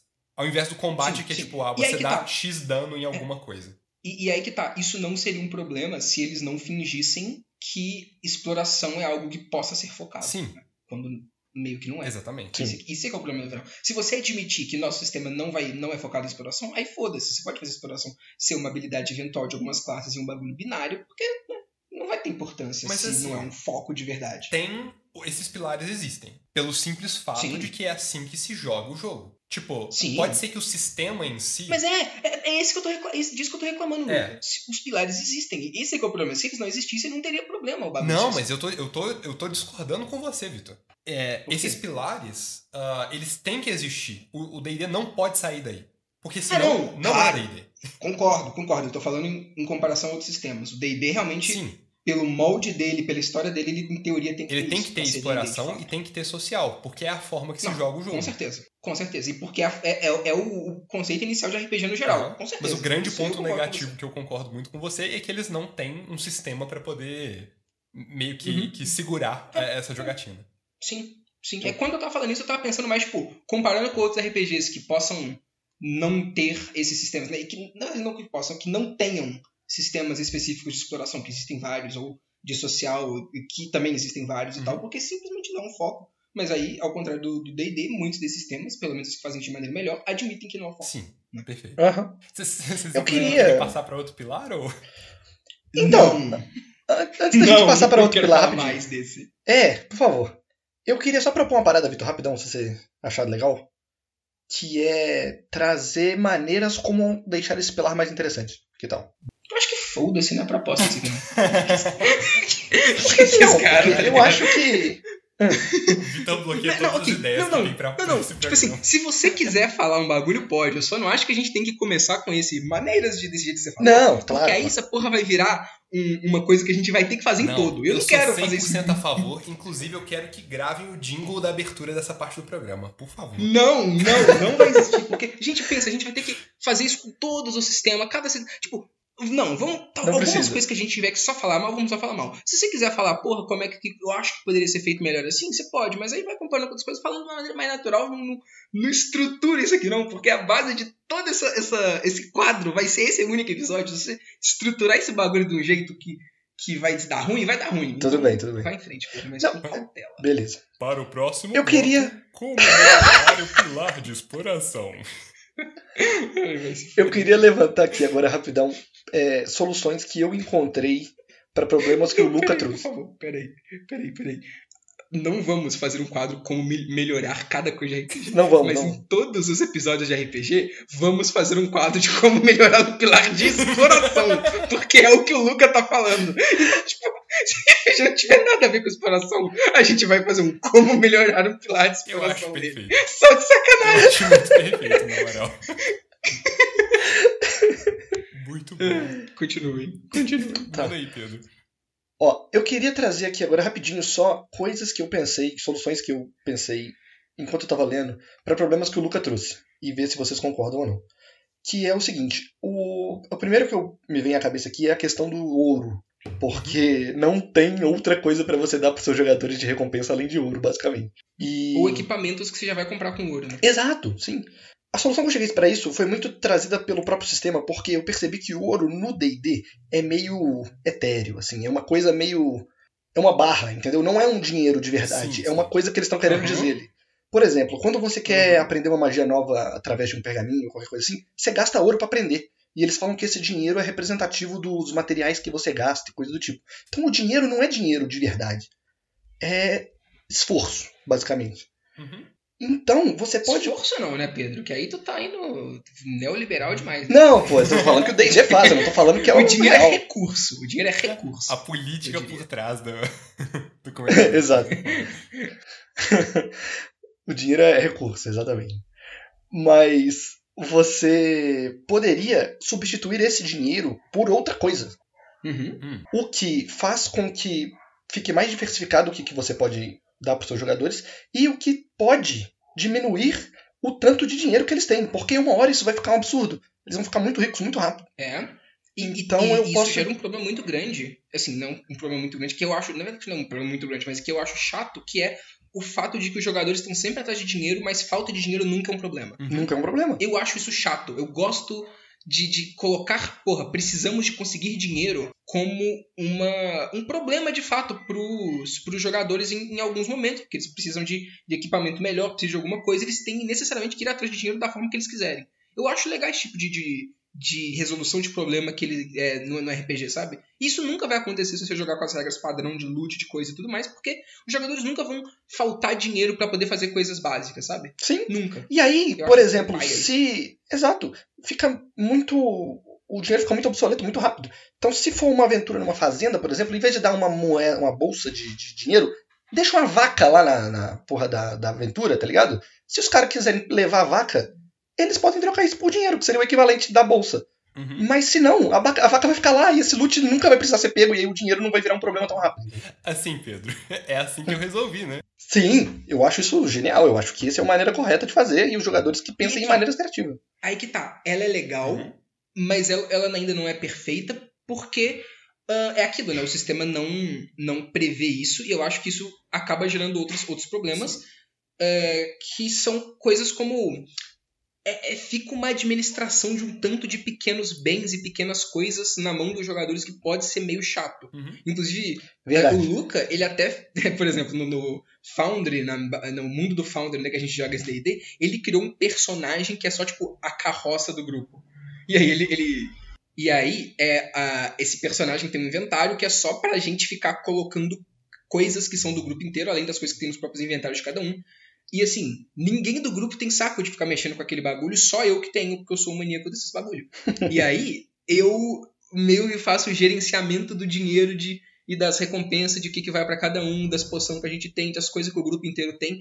E é muito grande, é muito trabalhoso. E ainda bem que o Founder tem ferramentas pra fazer isso, porque se ele não tivesse, e as ferramentas do Founder são muito boas, se ele não tivesse, e o Founder é um bagulho pago específico que o Luca tem, felizmente, e que a gente pode usar, então não é todo mundo que vai ter acesso a isso, seria um, um- um tanto de mini gerenciamento muito grande para poder usar isso. Então, é uma resolução que eu gosto e que eu, inclusive, uso quando o sistema não tem um- uma mecânica de, de dinheiro e de recompensa melhor, Uhum. mas eu acho que ela ainda não é perfeita por, por- por conta desse motivo, sabe? É muita coisinha. O que acaba sendo fácil de se perder. um problema até de um, de um sistema que o jogo tenta adicionar que não funciona muito bem, que é o de peso, né? Que Sim. é um tracking que funcionaria muito bem para exploração Sim. e que deveria ser utilizado para exploração do D&D funcionar melhor, mas é um saco. Sim, É impossível. é um saco. É chato. E é interessante, é interessante, não, é meio triste, na verdade, porque o jogo quer muito que você utilize isso como parte da exploração também, no sentido de que, às vezes, a recompensa que você vai ter por alguma coisa é maior do que é possível ter. Por exemplo, você está no covil de um dragão, é ouro infinito. Você vai pegar o tanto de ouro que você aguentar carregar. E aí entraria a parada do peso, só que mexer com peso em DD é só muito chato. Uhum. Mais, um exemplo de como isso é um, um pilar que é meio deixado pra lá, né? Não, não tem um foco muito grande em implementar mecânicas que sejam legais e que funcionem. E o peso eu acho mais bizarro porque não é um bagulho da 5E, né? Esse sistema de peso. Como assim? É, tem peso meio que em todo jogo, pô. Todo jogo que É, é, é, bota tipo, sistema de não, peso. não, não é um sistema feito na quinta edição, é um bagulho que já vem depois e que poderia ter sido aprimorado Ah, sim. já e que não foi, com né? certeza, com certeza. Uhum. É tipo, e, e é um, e assim, é um bagulho que é criticado por muita gente. Eu quase não vejo ninguém usando sistema de peso de verdade. E os caras só não quiseram mudar, não quiseram. ah, não se deram o trabalho de tentar fazer um bagulho mais interessante. Aham. Existe exemplos de sistemas que fazem mecânicas mais interessantes pra peso e pra equipamento e pra essas coisas, sabe? Absolutamente. Absolutamente. Por mais que eu, eu tem alguma coisa meio atrelada que eu acho que a gente pode falar um pouco de inventário, que eu acho que ainda cai de certa maneira assim no, na exploração. Eu Com gosto certeza, com certeza. Do inventário um pouco mais pulverizado do D&D. Tipo, eu, eu joguei vários sistemas assim, até pra pra essas reviews que é, são sistemas que tem um tipo um inventário embutido que tem, tipo, itens que são assumidos que o seu personagem tem, eu ainda gosto dessa dinâmica do D&D de, tipo, os, os itens que você tem estão listados na sua ficha. Sério? Não, eu gosto muito desse item. Eu, eu gosto disso, de itens que é assumido que o seu personagem tem. Eu acho que simplifica Ah, demais. eu acho que Eu- simplifica, eu, mas... É. eu gosto que eu, simplifica e, e permite que o, o sistema de peso exista para as coisas que importam e de maneira mais simplificada. E, tipo, de maneira que. Mais simplificada não, de maneira que funcione de verdade. Não, não, mim, simplifica. sabe? mas eu acho que simplifica da mesma maneira que D&D costuma simplificar as coisas. Tipo, é uma coisa não, a menos... Não, mas é uma coisa a menos no seu sistema que você nunca vai estar usando de certa maneira, de uma maneira, tipo, muito interativa, mas que existe porque tem que existir. Tipo, Hum, eu, eu- não sei. Eu acho que depende do sistema. Hum. Porque o sistema que eu acho. Não, se você quiser fa- não, pode falar, pode falar, pode falar. O sistema que eu automaticamente pensei quando você falou de sistema de peso, que eu acho que faz isso muito bem, é o Ordem Paranormal. Uhum. Eu gosto bastante do sistema de, de carregar itens no ordem paranormal. E ele existe isso de tipo assim, ah, tem coisas que os personagens têm fácil, tipo comunicador para comunicar um com o outro, bens pessoais comuns que uma pessoa contemporânea teria, tipo celular, papapá, essas coisas. Mas tem os itens, como é, a gente está no mundo atual, você, pessoas normais, não tem acesso a coisa tipo armas ou equipamentos específicos de investigação, de espionagem, de coisas malucas assim. Então, esse tipo de coisa, aí tem o. Ele vai entrar dentro do sistema de peso e do sistema de, de patente. E aí, isso que eu acho muito maneiro o sistema não tem nem é, peso específico, nem dinheiro específico. Ele tem. Ah, é, esse, o, o, seu dinheiro é embutido nesse negócio do inventário embutido que você falou. Você tem dinheiro básico para fazer comprinhas normais. Mas esses itens brabos, cada um deles tem uma, uma, um nível, tipo, o quão. É, é, o tier desse item, sabe? E aí a sua patente dentro da ordem vai definir quais itens você pode levar e o teu peso, que é por slot. Tipo, ah, esse item ocupa um slot, dois slots e tudo mais. Uhum. E como os equipamentos são extremamente importantes, focar nisso vale a pena, sabe? O, a, a, classe do meu personagem que eu tô jogando é focada simplesmente em ter espaço de inventário. O meu. Tipo, literalmente o foco do meu boneco é carregar coisa pra caramba. Enquanto o boneco do Pedro tem três slots, o meu boneco tem vinte tantos. É, e assim, eu. Quando eu vi essa classe, eu fiquei, porra, deve ser meio ruim isso aqui, né? E o, o, o mestre da mesa falou: não, é bom. Você vai ver, tipo, pode jogar com isso daí que funciona. E eu tô muito surpreso, porque realmente funciona. Vale a pena eu fazer um boneco investido em, em carregar muita coisa. E em ter coisas, e ter itens quando eu preciso. E, e, é bom de verdade. Tipo, caramba, eu não esperava isso, porque eu tava muito acostumado com sistemas que não fazem isso bem, mas eu achei que fez bem pra caramba, sabe? Que é, funcionou a ponto de, eu ter um personagem inteiro focado nisso e deu certo, sabe? Então, é, o seu, o seu exemplo é muito funciona. bom. É, tipo, eu gosto do seu exemplo, mas eu gosto da. Eu concordo com o Luca que eu gosto de ter todas as minhas paradinhas listadas. E o que. O exemplo que me vem na cabeça é o Demon Lord, Shadow of the Demon Lord. Uhum. Porque ele é meio que uma mistura dos dois, né? Uhum. Porque eu só não gosto de ter que gravar que minha espada custa 2,5 quilos. Porque eu acho isso muito detalhado à toa. E sim. Não precisa sim. chegar nesse nível, pô. No Isso. Demon Lord, eu tenho 12 espaços, que é tanto de força que eu tenho.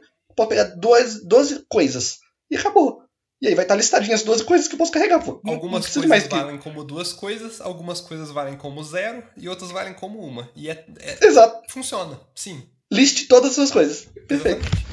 Você não precisa, tipo, é, se ater a um sistema métrico, que eu acho que é um negócio que, tipo, D&D bebe muito dessa, dessa fonte original do Wargaming, que é muito assim. Tipo, Wargaming, você quer se movimentar na mesa, você, você pode movimentar com uma régua de precisão 6 polegadas e D&D, tipo, herda um pouco disso. É verdade. Sim, sim. Então, eu acho que esse é um grande problema do sistema, mas é aquilo, é a mesma situação, tipo, eu acho que é um problema inerente de D&D, eu acho difícil de sair disso, porque se não tivesse isso, ficaria um pouco menos D&D. Pô, mas. É, ok, justo. É, eu acho é. que dava pra tirar quilogramas e não, não, totalmente. Assim, Absolutamente. É. Sim. Com certeza. Tem como fazer de maneiras melhores. Exato. How do you want to do this?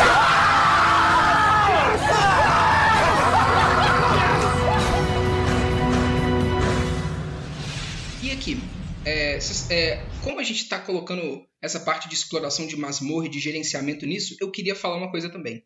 Que aí vocês veem se enquadra mais nessa parte, enquadra no combate, mas eu queria falar sobre a mecânica de descanso. Vocês acham que entra em exploração? Entra, eu acho que entra. Eu acho que entra, né? Entra em exploração e eu acho que já pode fazer uma, uma, uma ligação com combate. Link com combate? Sim. Perfeito. Uma das piores é, eu partes. quero jogar para vocês. Eu vou puxar aqui sobre as mecânicas de descanso, já puxando pro combate. Porque as mecânicas de descanso de D&D sofrem mais uma vez esse problema de hiper uh, cálculo de algumas coisas. Tipo, as, as, é, os combates são meio que medidos por horas. E hora, dentro do mundo do jogo, é muito arbitrário. Então, tipo, você precisa de dormir 8 horas para o seu personagem tirar um descanso longo, que vai curar a vida dele inteira e vai recuperar todos, todas as magias que seu personagem utilizou. Então, seu personagem simplesmente dorme e vira um tanque de guerra no segundo seguinte que ele acorda. exatamente, exatamente. Só que, e se o seu personagem dormir 7 horas ao invés de 8? Sabe, tipo, e se ele dormir seis? Sabe, o, o, que, que o mestre faz? Ele, ele, ele, aceita isso ou isso quebra com o balanceamento do jogo? O D&D, o que é um problema que vocês já me falaram várias vezes, propõe um descanso curto, que dura só uma hora. Mas ninguém nunca usa isso, porque é muito mais vantajoso você fazer um descanso longo de 8 horas. Sim. É, tudo bem. É, e eu acho a mecânica do des- descanso curto, ela poderia funcionar, Sim. mas ela é tão mal implementada, ela é tão mal feita pra É. mim. E aí eu vou. Ela prevê só vou- HP, né? Essencialmente. E o fato dela prever seu HP é muito frustrante. Aham. E aí, eu vou dar o exemplo da, daquela mesa que você mestrou pra gente, Luca, é, da Dungeon of the Mage Mage, da Dungeon do Mago Louco. Que eu estava gostando, mas ao mesmo tempo eu estava muito insatisfeito com o que eu estava fazendo com o meu personagem. Porque eu gostava do roleplay dele, mas eu não gostei muito da mecânica da classe dele de como é que ela estava funcionando na Dungeon do Mage Mage. Ma- Mad Mage. Mad Mage. Mad Mage. Ma- ma- Vocês entenderam. É, e por quê? Porque eu era um artífice. Artífice é legal, eu acho. É, muita gente gosta. Eu não sei. Sinceramente, não tenho opinião formada sobre artífice. Não joguei tanto assim com ele. É, mas, o que, que o artífice do D&D é? E aí, eu não vou começar a falar tanto disso aqui agora. Mas o artífice do D&D é um Mago 2 com uma roleplay um pouco di- diferente, né? Um- Bem diferente, na verdade Uhum. e com menos espaço de magia e nível de magia, só que mais coisa que você pode fazer fora isso, tipo bufar a arma dos amiguinhos e fazer itemzinho maroto. Então é tipo um bardo 2, na verdade, que É em um- vez de tocar música, ele crafta coisa. Exato. E crafta coisa de um jeito muito foda-se, você só faz as coisas brotar do É, nada. porque o Mas a gente já disse que. D&D É, Porque não tem sistema de craft. Inclusive, o que tava deixando meu boneco muito mais divertido de jogar é que você criou um sistema de craft maluco, absurdo, né? E aí eu tava, porra, vou coletar esse, desse monstro aqui pra ver que porra de poção maluca que eu consigo fazer com essa, com essa carcaça desse bicho. Aí isso tava legal. Mas é, não existe, né? Você que criou, então não é mérito nenhum do D&D. É, mas, é, o que que isso acarretou? Jogar com um boneco assim? Ou que me- acarretaria jogar com um boneco mago? Você tem menos espaço de magia ainda do que um, do que um mago. É, então, você pode fazer poucas coisas antes de descansar. E aí o grupo entra na dungeon. A, a dungeon, ela não é um bagulho etéreo de tipo, ah, vocês andam um tempo e depois vocês chegam em tal sala. Não.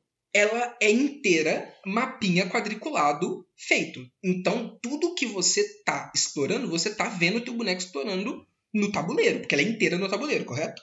Sim. Então, é, a gente tá andando, a gente entra na dungeon, a gente entra num corredor, a gente explora umas três salas, acontece um combate, a gente luta, eu gasto, vamos dizer assim, metade das magias que eu tenho, e a gente continua. Tudo bem, continuar. E aí, a gente acaba gastando outras magias, fica sem magia. Eu, eu fico sem opção, fico sem poderzinho pra atacar. O que, que tem que fazer quando você fica sem poderzinho pra atacar? Fazer um descanso longo. A questão é, eu entrei em cinco salas. Quanto tempo da vida real demora pra você entrar em cinco salas? Não demorou. Tipo assim, se você tivesse vendo no, no roleplay do mundo do bagulho, teria demorado, tipo, 30 minutos. E assim, imagina o quão ridículo é um grupo entrando numa dungeon, ficando lá 30 minutos e saindo pra dormir 8 horas e voltar e ficar mais 30 minutos. Então, tipo assim, o mais efetivo é eu fazer um descanso longo, só que pelo roleplay é muito tosco fazer um descanso longo, porque é, tira completamente toda a imersão que eu tenho. E eu Sim. ficava pouquíssimo imerso nessa mesa por causa disso. Porque era só você poder recuperar pelo menos um pouquinho dos teus espaços, dos seus slots com é, um descanso curto. Tipo assim, ia, ia ser uma loucura, porque cada coisa tem o seu tipo de slot específico, e você falar arbitrariamente metade pode não funcionar para algumas coisas, eles teriam que reestruturar todo o sistema de usos de poderes. Que façam isso na próxima edição, porque ficaria melhor. Discordo Mas eu queria muito que- É, provavelmente não vão fazer, infelizmente. Mas eu Uhum. queria muito que restaurasse pelo menos um pouquinho de coisa com descanso curto. Porque é muito frustrante ter que ficar fazendo descanso longo e dormindo 8 horas a cada 100 metros que você explora. A cada 50 metros que você explora dentro de uma dungeon. É Mas, muito ridículo. né? Olha só, Vitor. Esse problema do descanso, dos dois descansos, ele só vai ficando mais complexo à medida que você vai pensando mais nele. Porque eu acredito que a intenção deles fazendo isso é que. Assim, a gente falou mais cedo, eu não lembro se foi no começo do podcast ou se foi antes. Que Tormenta é muito punitivo com relação ao descanso dele, com a recuperação de coisas que você recupera. É, a gente falou isso em outro podcast. Ok. Uhum. Mas o o D&D também é punitivo se você parar pra pensar. Porque o que que ele quer é que o mago não jogue. Tipo, o mago ele se restringe ao máximo a usar magia, porque Sim. ele tem que guardar pra ele não ficar sem até ter outro descanso. Ele tem que ficar o dia inteiro com as magias que ele preparar, tá ligado? E isso faz É. com que o descanso curto valorize só as classes combatentes. Então é meio que uma dinâmica Sim. de no começo do dia os magos vão ficar muito fortes, só que ao decorrer do dia a, tendência é isso ir caindo e ficando só os combatentes protegendo os magos mais depois. O que eu Sim. não sei se é divertido. Sim, e mais, Pedro, eu acho que o D&D é muito indeciso no que ele tenta fazer. Porque tem muita gente, e eu já fui dessa opinião, que D&D foca, por algum motivo, mais em exploração de dungeon agora. Porque ainda, mesmo ele é, não sendo o tipo de jogo que as pessoas jogam, e esse tipo de descanso, de descanso curto e descanso longo, é uma coisa muito feita para dungeon. E eu era, eu tinha essa, essa certa opinião. Agora eu não tenho ela mais. Porque, assim, é, ela de certa forma, você descansar tudo, ir para curar e para poder fazer o próximo dia dentro de uma dungeon, é, faz sentido, porque em sistemas que tenham recuperação mais lenta, é, você explorar uma dungeon teria que ter um gerenciamento de recurso muito diferente, muito específico, ou seria inviável você ter vários combates e vários perigos em sequência, seus recursos se esgotariam muito rápido, você teria que ficar muito tempo descansando. É, mas Uh, no D&D, você pode explorar dungeon mais fácil, mas ao mesmo tempo tem isso que eu acabei de falar de quebra de, de imersão. E, e, ao mesmo, e aí isso funciona muito melhor, por exemplo, pro nosso grupo, que, é, que não explora dungeon, que tem combates muito eventuais em dias muito específicos, que aí tudo bem, a gente usa tudo que a gente tem num único combate e, e, e depois descansa. Mas aí trivializa 100% completamente qualquer uso de qualquer tipo de descanso diferente do descanso longo, Sim. porque a gente nunca teve um descanso curto e não faz nenhuma diferença se o. Nada. Não tem atrito, sabe? né? Não, é, não tem como tem, você fazer um Não tem gerenciamento. Exato. A maneira que o jogo tenta fazer de counterar isso é: você só pode fazer um descanso longo por dia. Então você não pode ficar abusando, você não pode ficar tipo, explorando dungeon 30 minutos, subir, descanso longo e ficar fazendo isso o dia inteiro. Nas regras claro. não, não é permitido. E sim, sim. você. E tem a questão do tempo, né? Se o mestre colocar. Por exemplo, se tem um vilão é. querendo fazer alguma coisa e você para pra ir dormir, o mestre pode falar, só falar que, tipo, aí o vilão fez a coisa. e aí vocês espalharam. Sim. Sim. Mas, tirando essas duas coisas, o jogo não faz muita questão de consertar esse problema, não. A tensão fica desinflada, né? Uhum. O que acaba batendo diretamente no pilar do combate. Porque o combate meio que é tudo ou nada. E se você tenta escolher alguma coisa para fazer algo diferente, a lógica do jogo não te deixa funcionar. Porque se a lógica do jogo é você precisa de dormir 8 horas para poder aguentar um segundo combate difícil, você você você vira meio que tipo refém dessas 8 horas porque dentro da lógica do seu jogo essas 8 horas tem que fazer sentido, senão é justamente o que o Pedro falou. O, o seu, o seu é, esforço é inviabilizado porque você passou 8 horas tendo que fazer uma coisa essencial pro seu personagem. e, tipo, algo aconteceu no mundo que fazia sentido de acontecer e tanto faz, tanto fez não tinha nada que você podia fazer. Sim. É algo. É, é um furo muito grande dentro desse pilar de, de combate do DD. Exato. É, é, que acaba influenciando, né? No final das contas, o, o pilar de combate o, e a exploração. Exatamente. Exatamente. Mas então, vamos pro combate agora? Bora. Vamos pro combate, vamos falar um pouco sobre o combate. O que vocês acham, vocês, jogadores? O mais desenvolvido, né? Esse é o grande pilar aí. É legal, é legal. Bom, bom combate, bom combate. Fim dessa sessão. Agora é, é interação eu, social. Não, mentira. Eu, eu como brincando, mestre, tenho que falar muito, inclusive, sobre o combate. Né? Eu tô, eu tô combate... brincando, eu tô brincando. Não, não, eu, eu acho que o jogador realmente tem essa boa experiência com o combate na maior parte das vezes. É divertido. É tipo, é, divertido. é bem balanceado pro jogador. Como mestre, eu arranco meus cabelos semanalmente. É, é muito ruim, né, velho? Não tem como preparar um combate direito nesse jogo. Não, D&D é plenamente desbalanceado quando se trata do lado do mestre. Sim. Porque a partir do nível, tipo, 5, a partir do nível 8, mais ou menos, os seus jogadores são máquinas de demolição.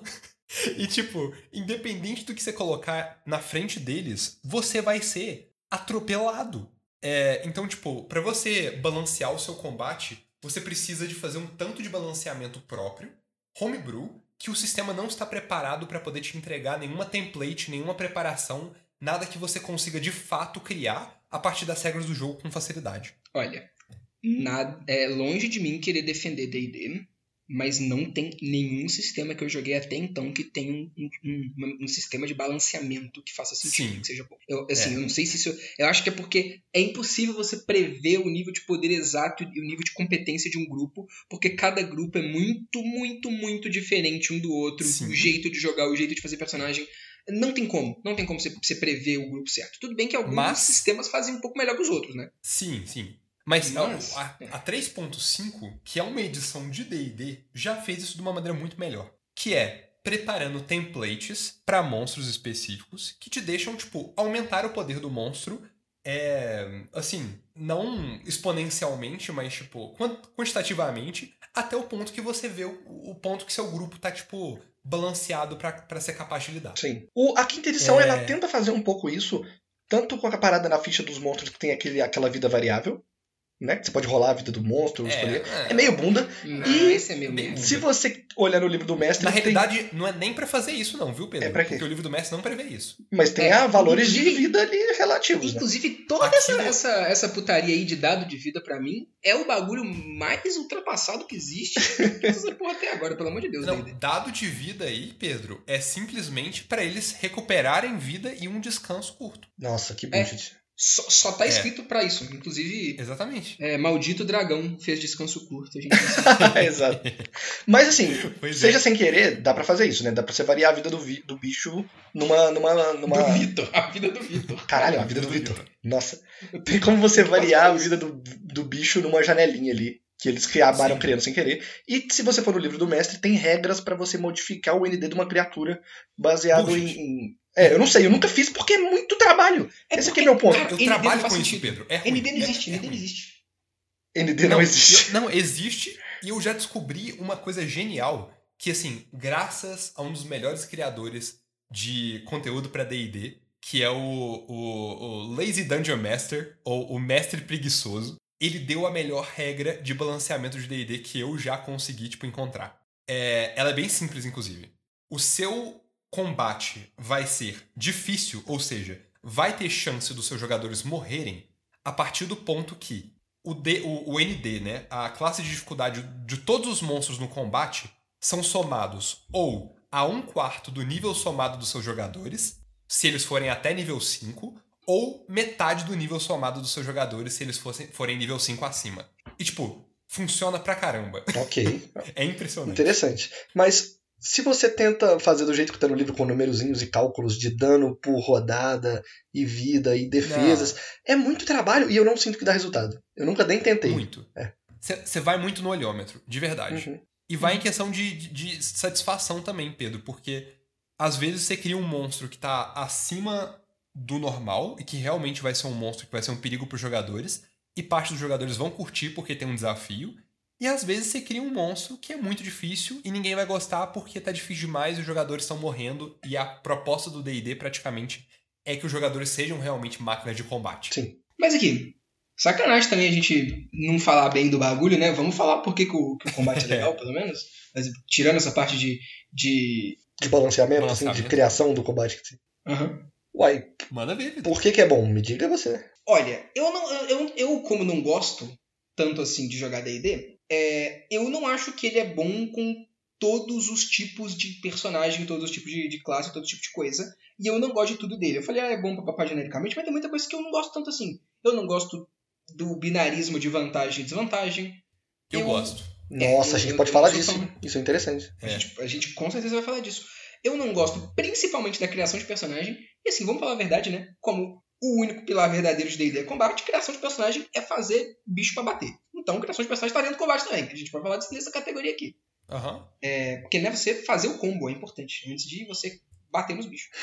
É, e eu não gosto muito é, disso. Eu não gosto muito de como é que funciona magia, que eu tenho preguiça de espaço de magia, então eu jurei que eu nunca mais vou jogar com bicho que tem espaço de magia que não seja paladino, e eu vou exclusivamente gastar todos os espaços de magia, magia para dar Divine Smite, porque eu não quero me importar. Me recuso a castar magia. Então o que me sobra é jogar com os bichos mais porradeiro padrão. E jogar com os bichos mais porradeiro padrão eu gosto, eu acho divertido. Por alguns motivos. Eu gosto de como é que funciona a economia de ações, eu gosto do funcionamento de movimento, ação padrão, uma ação bônus, uma reação, e dos tipos de poderes que- e coisas que você pode fazer com cada uma dessas habilidades. Eu ahn, acharia o combate muito insatisfatório, muito fácil se o ND padrão fosse usado. Ainda bem que né, o Luca não usa isso e bota uns combates mais difíceis de verdade. Eu- mas eu gosto. Bom, isso que é foda, né? Aí não é falar bem de DD, é falar bem do mestre. Mas tudo bem, se o mestre souber fazer o combate e o combate for difícil, ele é muito divertido taticamente, estrategicamente, por conta de gerenciamento de recurso dentro do combate. Aí eu acho legal. Tipo assim, o quanto de cada habilidade, de uso de cada habilidade que eu tenho, o quanto, é, onde que vale a pena a gente gastar, o que que vale a pena eu usar ou não aqui, e você, ainda mais se o mestre tacar o foda-se pro metagame e deixar o grupo discutir, eu acho que eu concordo nisso, inclusive, Uhum. para esse tipo de combate, eu acho que tem que ser feito. Deixar o, o combate ser um bagulho que o grupo tem que sentar e pensar, e caralho, como a gente vai sair vivo daqui. É muito divertido essa parte. Total. E, E, e, eu acho é, funciona muito bem. e tem, o além do gerenciamento de habilidades, assim, tem o gerenciamento de ações em si, né? Tipo, se eu usar minha ação De bônus ações? agora no turno, eu não vou poder usar ele depois. Ou se eu fazer um ataque de oportunidade aqui, perdi até o próximo. Perdeu tua reação e aí vai usar é, manobra de combate do. manobra de defesa do, do cavaleiro pra se proteger depois, como se não tem mais reação? Exatamente. Inclusive, né, tem a famosa técnica do Luca de ficar fazendo os, os minions fazer dar o passinho, né? Os minions entram no teu alcance e saem só pra você gastar a tua reação pra bater neles e ficar sem a reação depois, quando você realmente precisa. Vai se fuder. Se vocês podem fazer metagame, eu também posso. Tá certo, tá certo, tá certo. Eles fazendo só o passinho pra te beitar é a coisa melhor do mundo, pô. Assim, eu- Mas isso é real muito legal. isso. Em termos de jogo, assim, é muito interessante. E falando em passinho em ataque de oportunidade, tem também a, a mecânica de ataque de oportunidade de alcances, que por mais que é bem simples, eu acho que é efetivo pra mim. Eu acho que funciona bem. Ahn, Aham. o- a questão de dano também, os, os- as, as criaturas é, normalmente é muito mais pensado pro combate D&D durar um pouco mais. Ele não é tão mega letal igual de outros sistemas, mas por ele ter esse bagulho mais heróico, eu acho que ele transmite bem esse sentimento que ele quer colocar de os personagens são heróis e são aventureiros fodas e tudo mais, e o combate vai ter uma duração maior, e os caras vão tomar baforadas de dragão e vão viver e vão continuar lutando, e vai ser absurdo, os bichos vão fazer mil ação é, no meio dos bagulho do nada. E assim, tudo bem, tudo bem, é a proposta. Não é necessariamente é, o que, que eu gosto mais, mas eu tenho que admitir que isso ele faz bem, sabe? No geral, eu acho que eu gosto disso, eu gosto disso. Funciona. É, é eu, eu acho que funciona bem, no geral. Eu acho que vem muito dessa questão de, tipo, 50 anos de game design. pelo simples motivo que, tipo, eu acho que RPG, o- o o- o D&D já, já hum, testou tudo e já meio que descobriu as melhores coisas para o sentimento de D&D no jogo. Então, tipo, é, eu acho muito satisfatório ah, ah, espaço de magia, Eu gosto que é também. uma coisa que o Vitor não curte. Eu gosto. Vocês não- Você você gosta também, Pedro? Nossa, eu, eu, eu acho insuportável. Não é tão difícil. Por Assim- que, que você não gosta, basicamente? É porque o Vitor nunca jogou direito. Não, não, é só porque você tem pouca magia, não. Não acho, não. Não, Eu tem acho magia caralho, porra. Nossa, assim, pelo menos eu jogando com o meu inventor lá, eu tacava dois gosminhas no chão, acabou, foda-se, não fazia mais nada. Eu acho Mas você tava no nível 1, né? Então você tem que levar isso em consideração. Tava no nível 1, 2. Foda-se, eu quero fazer. Eu só boto no nível 1, o meu gameplay tem que ser chato, tem que ser punido por ser pobre de nível. Sim. É isso daí, né? DD. Porra, DD esquema de pirâmide. Mas isso é uma das coisas que é muito satisfatório como no jogador XP. do D&D. Falido, morando de aluguel é, na casa do, do cara high level. É isso aí. O cara gasta XP pra poder ter moradia. É igual o Pedro falando aí, o, É, pô, o seu é isso esforço é o seu dinheiro. Tomar no cu. Mas é, eu, eu acho que isso é uma das coisas legais do sistema de combate de DD. Eu acho muito satisfatório upar. Tipo, Sim. subir sim. de nível, especialmente alguns níveis chaves, são muito satisfatórios. Mas é aquilo. Eu acho satisfatório upar em quase tudo que tem que, que faz isso de maneira legal e sem, sem ser upar 25 mil vezes por segundo. Igual algumas coisas fazem. Mas eu vou falar pra você que por mais legal que seja em D&D, eu acho muito menos legal do que muito RPG, exatamente porque eu não, eu não gosto de como é que funciona a, a progressão das coisas em D&D. Eu acho que você Sim. tem muito poucas escolhas na hora de, de você upar e na hora de você criar o personagem. Isso é um, Uhum.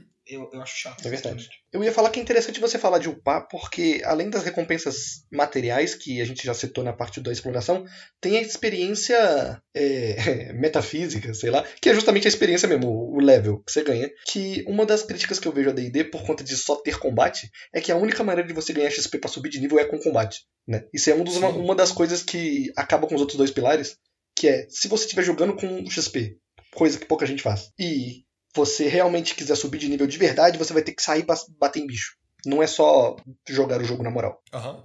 E isso é meio bullshit, eu acho. Assim, o sistema meio que tem regras bem mal delineadas pra, tipo, é, como distribuir XP de diferentes Sim, maneiras. tem. Ele fala, É, tipo, é, se for uma situação muito difícil, trate como se fosse um encontro de combate difícil. Mas ele faz essa. Exato. Ele remete ao combate, entendeu? É muito engraçado. Ele remete ao sistema de combate, Uhum. exato. E outra coisa que eu, que eu acho uma- muito zoado em D&D também é toda essa cultura e essa, esse bagulho de ah, mas existe uma regra opcional pra isso. Porque, tipo assim, tudo bem, mas o sistema e a base dele e o jeito que ele funciona normalmente não é feito pra funcionar com essa regra adicional. Então, assim, você só ficar criando um milhão de adendo e um milhão de coisinha e um milhão de ah, mas você pode fazer isso também, não resolve nada, sabe? Porque game design funciona na interação das regras, e se não houver uma interação satisfatória, não é, não é um- uma solução de verdade. Exato. Então, tipo, ah, tem a opção de fazer tal coisa. Tem, mas aí parte do jogo que foi pensada pra existir tá sendo perdida se você usar essa opção.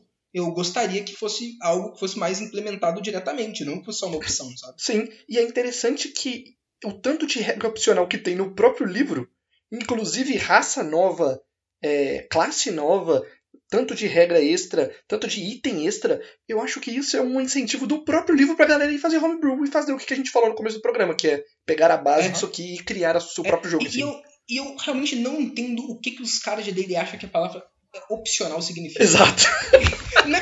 Porque, tipo, tem coisa que é opcional que você olha e fala, porra, faz sentido isso aqui ser opcional, é só se você quiser jogar de um jeitinho diferente, pau. Aí tem os fits. É, Tipo, talento, cara, né? Talento isso não é é. regra opcional, tá ligado? Por que que... Como Tipo- que a coisa que mais te dá opção no jogo é opcional, né? Exatamente, cara. É um, é um negócio que não faz sentido nenhum. Os caras parece que eles têm medo. E eu acho que isso é o bagulho do D&D. Eles têm medo de mudar muito. Eles têm medo de Sim. colocar uma coisa que é oficial e o pessoal não gostar. Então eles acabam fazendo qualquer coisa que é levemente diferente do que, que o D&D clássico é. Eles colocam só uma tag de opcional pra caso da merda eles falam, opa gente, é opcional, pô. Se não quiser Não. usar, não usa. É isso. a coisa mais engraçada sobre talento é que a 3.5, assim como Tormenta mais pra frente pegou dela, é praticamente só talento. Sim, sim, sim. Então, tipo, já foi uma parte central do jogo em algum momento e do nada eles colocam como uma regra opcional, porque sim. Sei- lá, né, cara? Que bagulho estranho. É, tem umas coisas meio. meio. Eu, assim, infelizmente, é uma das coisas que mais me puxa pra gostar de DD. São essas coisas arcaicas e estranhas e, tipo, que não fazem sentido nenhum. Isso aí me dá um gosto tanto de, tipo. O, o sistema em si parece que tem uma caça ao tesouro embutida. E, e eu me sinto muito feliz jogando DD por conta disso.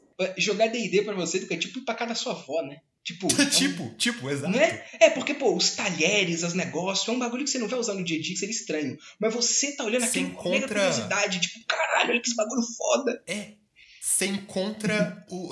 Você encontra aquele diário de, 10 de 30 anos atrás do seu tio avô e você fica, tipo, meia hora lendo aquela desgraça, mas não tem internet. Então, em algum momento, você vai ficar, tipo, morrendo de tédio, essencialmente. exatamente, exatamente. Cara, você deu a melhor analogia pra DD quinta edição de todos os tempos. É igual ir na casa da sua avó. Exatamente. Mas é isso, né? É uma Mas- avó muito interessante, mas, tipo, chega a certo momento que você tá que- querendo escalar as paredes e fazer alguma coisa diferente. sim, sim, é, é completamente isso. É... Nossa, agora os caras vão estar achando que eu não gosto da minha avó, tá ligado? Não é isso, não. Eu moro com a minha avó, então, assim, né? Caramba, é... nossa, é isso, é isso, confirmado. O Luca, por isso que ele é fã de D&D, puta É merda. por isso, é por isso. Eu moro na casa da minha avó. Eu- o tempo todo eu tô caçando coisa antiga aqui. Caramba, brabo. Mas. ahn, agora, vocês querem falar mais de criação de personagem, já que a gente começou a falar de feat, de coisa? Não. Honestamente. Eu não tenho muito o que falar não, sobre criação de personagem, não. Não, falou o suficiente, eu acho. É. Tipo, criação de personagem é, tipo, é, é linear, é divertido. Mas a gente não falou isso. Às vezes. É, não, é bem linear. Falamos, pô. Não, não, personagem. eu, eu acho que é linear, mas a gente não falou isso explicitamente, eu acho. Fala, tu falou, É pô. linear, gente. Tá, é, gente, é muito linear. Você não tem muitas opções. É. Eu fico frustrado com isso. Eu quero fazer bonecos diferentes. E eu entendo que você pode mudar o. Pode fazer homebrew. E você pode mudar o roleplay. E você pode mudar ah, o visual das coisas e fazer reskin e Pode papapá. fazer E multiclasse. a música, e é, pode fazer multiclasse, a música de bardo não necessariamente tem que ser música e tudo mais. Mas onde que isso está escrito? Não sei. Em algum Tem, lugar de tá, algum na, livro. tá no Não, tipo, eu sei que existe, eu sei que tá em algum lugar, mas eu não Mas- sei onde. Sabe que, como é que é E, tipo, descrito, Vitor? Por quê? porque é opcional e porque não faz parte do core do negócio. É. O jogo não foi feito para poder comportar isso. Ele não. Entendeu? Então foda-se. Não, Então mas é essa, é, essa é a dinâmica total. Inclusive, eu queria falar um pouco sobre uma certa diferença. Que era, tipo, a filosofia de game design do D&D quinta edição, quando ele foi lançado, e a filosofia de game design atual da quinta edição, que é um jogo enorme de, tipo, eu não quero, eu não quero incomodar, então eu só vou, eu- desculpa, eu só vou deixar tudo normal e genérico, tá bom? É verdade. Mas Sim. desculpa incomodar o seu É jogo. isso mesmo. Sim, é exatamente isso, é exatamente isso. A regra é quando você tá lendo ela, ela vai pedindo desculpa, né? Ela vai pedir desculpa e você fica desconfortável. D&D 5E. É. Enquanto 3.5 era tipo, é, velho, nível 20, um mago vai ser estúpida. Ele vai ser o novo mestre do jogo. O mestre não tem mais nada a falar. É o mago. E foda-se. Tipo, quinta edição parece que puxa pra todas as direções e ninguém vai pra nenhum lugar. E- Esse é um grande problema, assim. E ao, ao, ao mesmo tempo, tem um puta power creep entre, tipo, o lado dos jogadores e o lado do mestre. Porque parece que eles não dão nada pro mestre, pro mestre deixar o jogo mais difícil, ou seja, menos a- amigável para iniciantes, e deixa, tipo, os personagens cada vez mais almofadados e, tipo, impossíveis de serem destruídos. Porque as subclasses começam a ficar extremamente mais fortes. Exatamente. E, e o, e o power creep do D&D, pra mim, ele é, ele é mais acentuado ainda, exatamente porque no D&D 5e, porque as mecânicas são bem, bem simples, né? e eu acho que as, as mecânicas serem simples e, e essa simplicidade eles não poderem mesmo, por causa da base que eles criaram, é, faz, é fa- ter muita movimentação eh, horizontal no que que você pode fazer, Uhum. eles têm que mover verticalmente. Ou seja, como eles não podem Não, expandir o leque de contrário, Vitor, eu acho. É horizontalmente, É, quer dizer. É. Não, É, eles, eles não podem ir vertical, porque eles não podem, tipo, Não, aumentar eles não podem aprofundar, de- Não, não, não, eu falei certinho, Luca. Eles não, eles, eles não podem mover muito horizontalmente, porque eles não podem ampliar as possibilidades das coisas que você pode fazer. Então eles, têm Ah, que- eles acabam tendo que mover verticalmente Ah, bem. e só aumentar o nível de poder nas coisas novas que eles lançam. É. É, é porque eles não, eles não crescem nem horizontalmente, eles crescem binariamente. Não, eles crescem verticalmente, porra, é isso que eu tô falando. Não, não, não, não, mas eu digo, não é nem vertical, porque não são, tipo... Não fica mais aprofundado. É, é não, fica mais aprofundado. Gente, não, eu não, não, tô não, falando não, de aprofundado, eu tô falando de ficar mais forte. Os Não é nem bagulho que lança taxa é mais forte do que as bagulho que lança antes. Isso é verdade. Não, mas calma, calma. Não é nem questão disso. Porque, É. tipo, eu acho que não é um pulo de, tipo, algo quantificável verticalmente. Você não ganha um mais, tipo, 6 em alguma coisa. Ah, você tudo ganha bem. vantagem ou desvantagem. Então, tipo, é algo binário. Ou você tem alguma coisa ativa que te melhora naquilo, ou você não tem, que é no caso da, da maior parte das subclasses Não, e classes antigas. Entendendo o que, que eu tô falando. Eu entendi, Não, pô. é- Eu entendi o que você quis dizer. Não, o É. Luca eu não sei. Não, você só consegue aumentar o nível de poder, essencialmente. Você não consegue criar habilidades novas, diferenciadas. Exatamente, é isso que eu tô falando. Sim. E- e- Sim, exato. Sim, eu concordo. Só que eu, O que, que o Luca tá falando é que não é uma escadinha que você vai subir, não é tipo, é um switch que você liga e fala, ah, agora eu estou É, foda. Você liga ou É. desliga. Exatamente. Não, mas eu não acho. Porque, assim, não- é- é- tudo bem, é simples a- o bagulho de vantagem e desvantagem, mas as classes novas que estão vindo, elas são elas estão vindo progressivamente mais fortes. E elas estão vindo progressivamente mais fortes por causa de habilidades que fazem muitas coisas e de coisas que fazem muitas coisas. Eu vou dar um exemplo dos feats que tem no Taxas. É uns bagulho muito forte que tem em cada feat. É, é um bagulho que, tipo, te dá um feitiço, é um... um, um Mais um atributo, e um- atributo, é.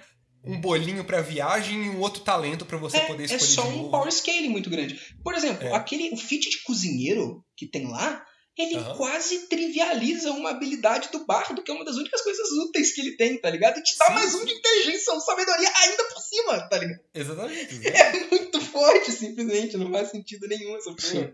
É muito insano. Eu- E são, tipo, alguns erros de mão de game design que são, ao mesmo tempo que as coisas que quebram o jogo, algumas das coisas mais divertidas que, tipo, estão sendo lançadas É, atualmente na quinta É, edição. as, as coisas que estão sendo lançadas no Taxa são muito legais. O Sim. problema é que elas são muito mais fortes no geral do que as coisas que Aham. já estavam sendo usadas no jogo antes, né? Ela deixa todo o resto muito obsoleto. Isso- E é por Exatamente. isso que tá levando reboot também, né? A quinta edição. É claro, a sexta edição não deve estar muito longe de vir, né?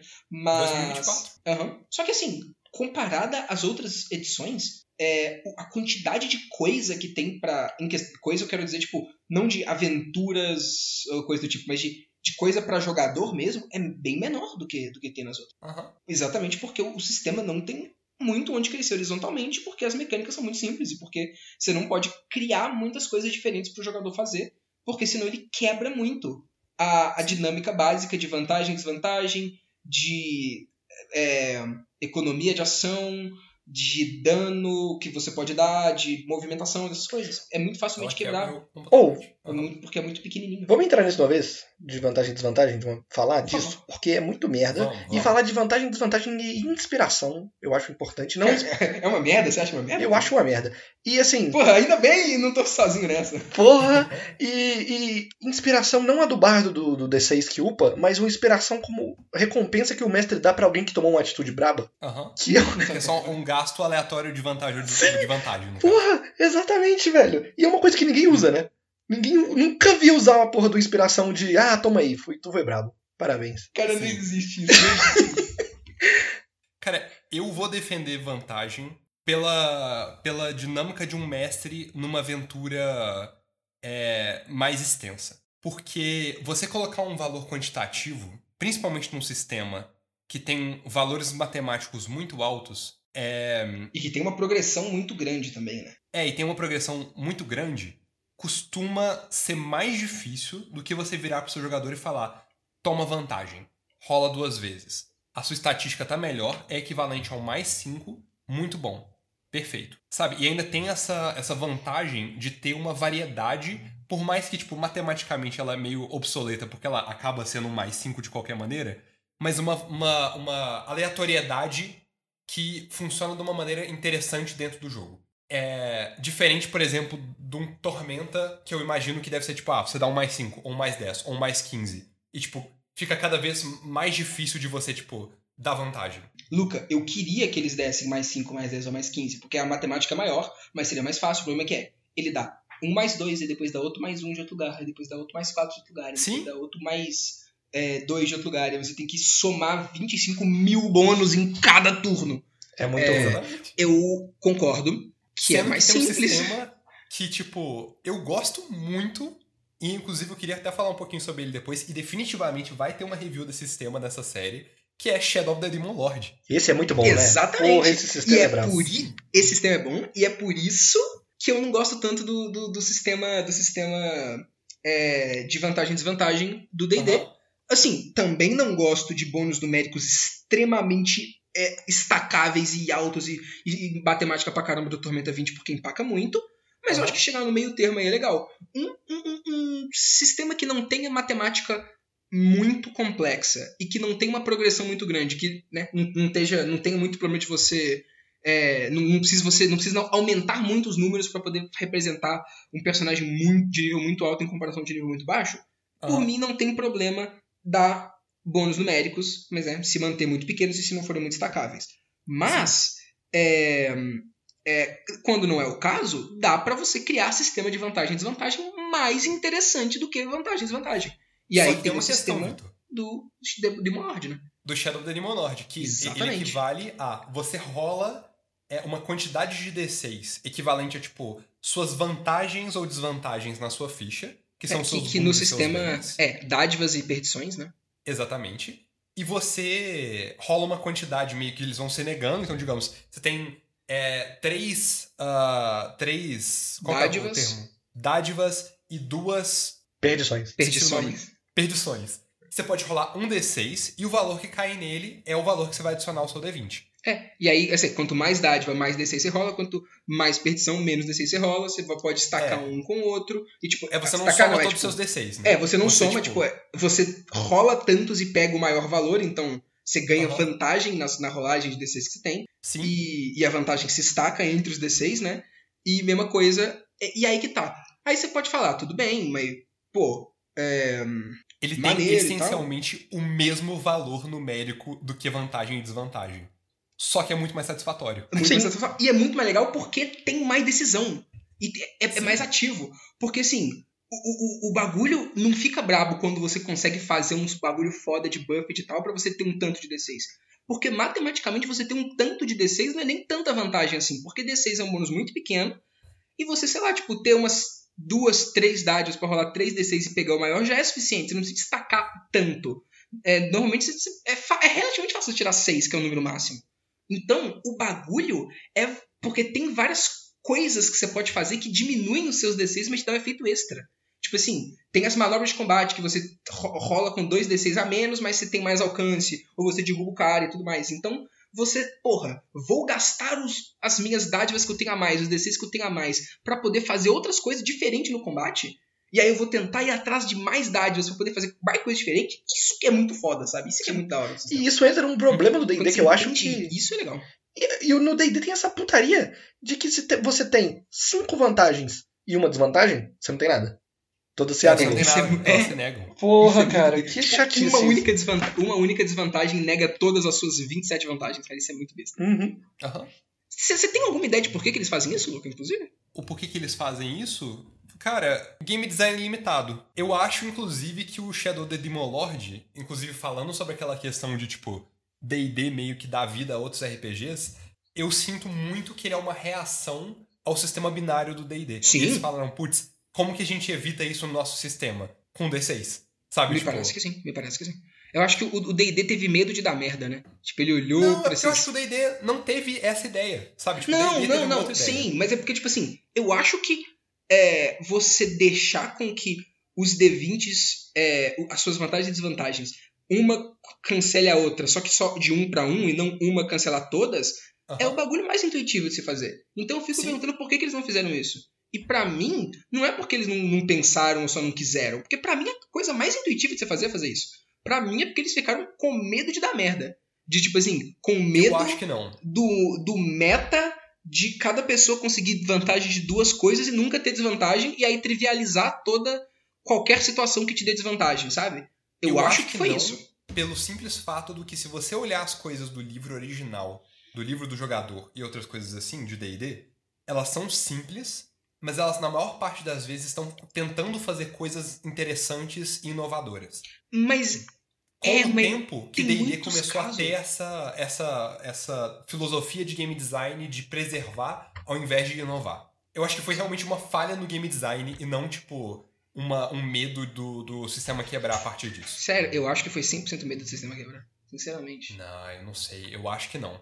A- Até porque, tipo, tem umas regras opcionais de D&D que são muito aleatórias e muito, tipo, quebrariam o sistema de uma maneira ou É outra. opcional, então não importa, Luca. Esse que é o ponto. É, mas eu, eu não sei. Eu acho que, tipo, a, a filosofia de game design do início não era essa. Eu acho que não, não veio de um lugar de medo, veio num lugar de, tipo, falta de, de noção num sistema novo. Não, Luca, É tipo regra... colocar talento como regra opcional. Sabe? Tipo, eu acho que foi só um tiro no pé, foi um, um erro. É verdade, né? Os caras são meio besta, né? Eles são meio besta. é Pensando bem, os caras são meio besta. Sei lá. Pô, Cara, é justamente isso, velho. Dá pra gente discutir durante 300 anos por que, que tem, Ai, tipo, cara. uma bola de, de bilhar na casa da sua avó, sendo que não tem nada mais do set. Mas tem 50 anos de game design. 50 anos de game design. Tem muita coisa no baú que não faz sentido. Tudo bem. Ahn, então, eu só queria falar uma coisa de combate, que eu- a gente não vai entrar nesse tópico, porque a gente poderia ficar muito tempo nele, mas tem certos problemas de balanceamento em algumas das classes também, né? Isso é um problema. Sim. Principalmente em classes que tentam focar em coisas que não existem, tipo nosso grande Ranger aí. Grande que patrulheiro. infelizmente foi, foi morto pela, pela muleta da exploração. E agora está sendo ressuscitado né, em vários módulos e coisas místicas que aparecem aí. E Aham. remakes e Inclusive, reworks. sexta edição tá com Ranger de fuder. Tá, tá pesado. Pesar a mão no Ranger. Apesar de compensar, né? O tanto que ele foi judiado aí. E. Não, é merecido, inclusive, porque Ranger, durante todas as outras edições, era o, o menino prodígio de, de tudo. Então, mereceu uma edição que ele E, e é classe de gente Ed também, né? Então vamos falar a verdade Exato. que merece se nerfar. Mas, mas existe esse problema. Com alguns bonecos, não vamos falar de todos eles aqui, nem de tudo isso, porque é muito rolê e já tá ficando muito grande o podcast. As falhas de, de, de balanceamento essencialmente do D&D, só colocando um ponto, geralmente erram pra baixo. Sim, É sim, alguma classe que fica fraca, não alguma classe que quebra o jogo. completamente. Mas no geral, o D&D é isso que ele faz, né? Porque ele, ele é muito comedido nas coisas. Eles têm essa... Sim. Eles têm um comedido 19 aí pro Pendragon, jogador de Pendragon. É, é, 19 de comedido contra um de seja lá o que é o oposto de comedido. Ousados, Que é talvez, sei lá. De ousado, exato. Voraz, sei lá. Voraz. Alguma coisa assim, sei lá. Pendragon é maneiro. Algum dia vai ter análise de Pendragon também. Vai, Mas vai demais. Social agora, conversinhas. social, vambora. Nossa. How do you want to do this?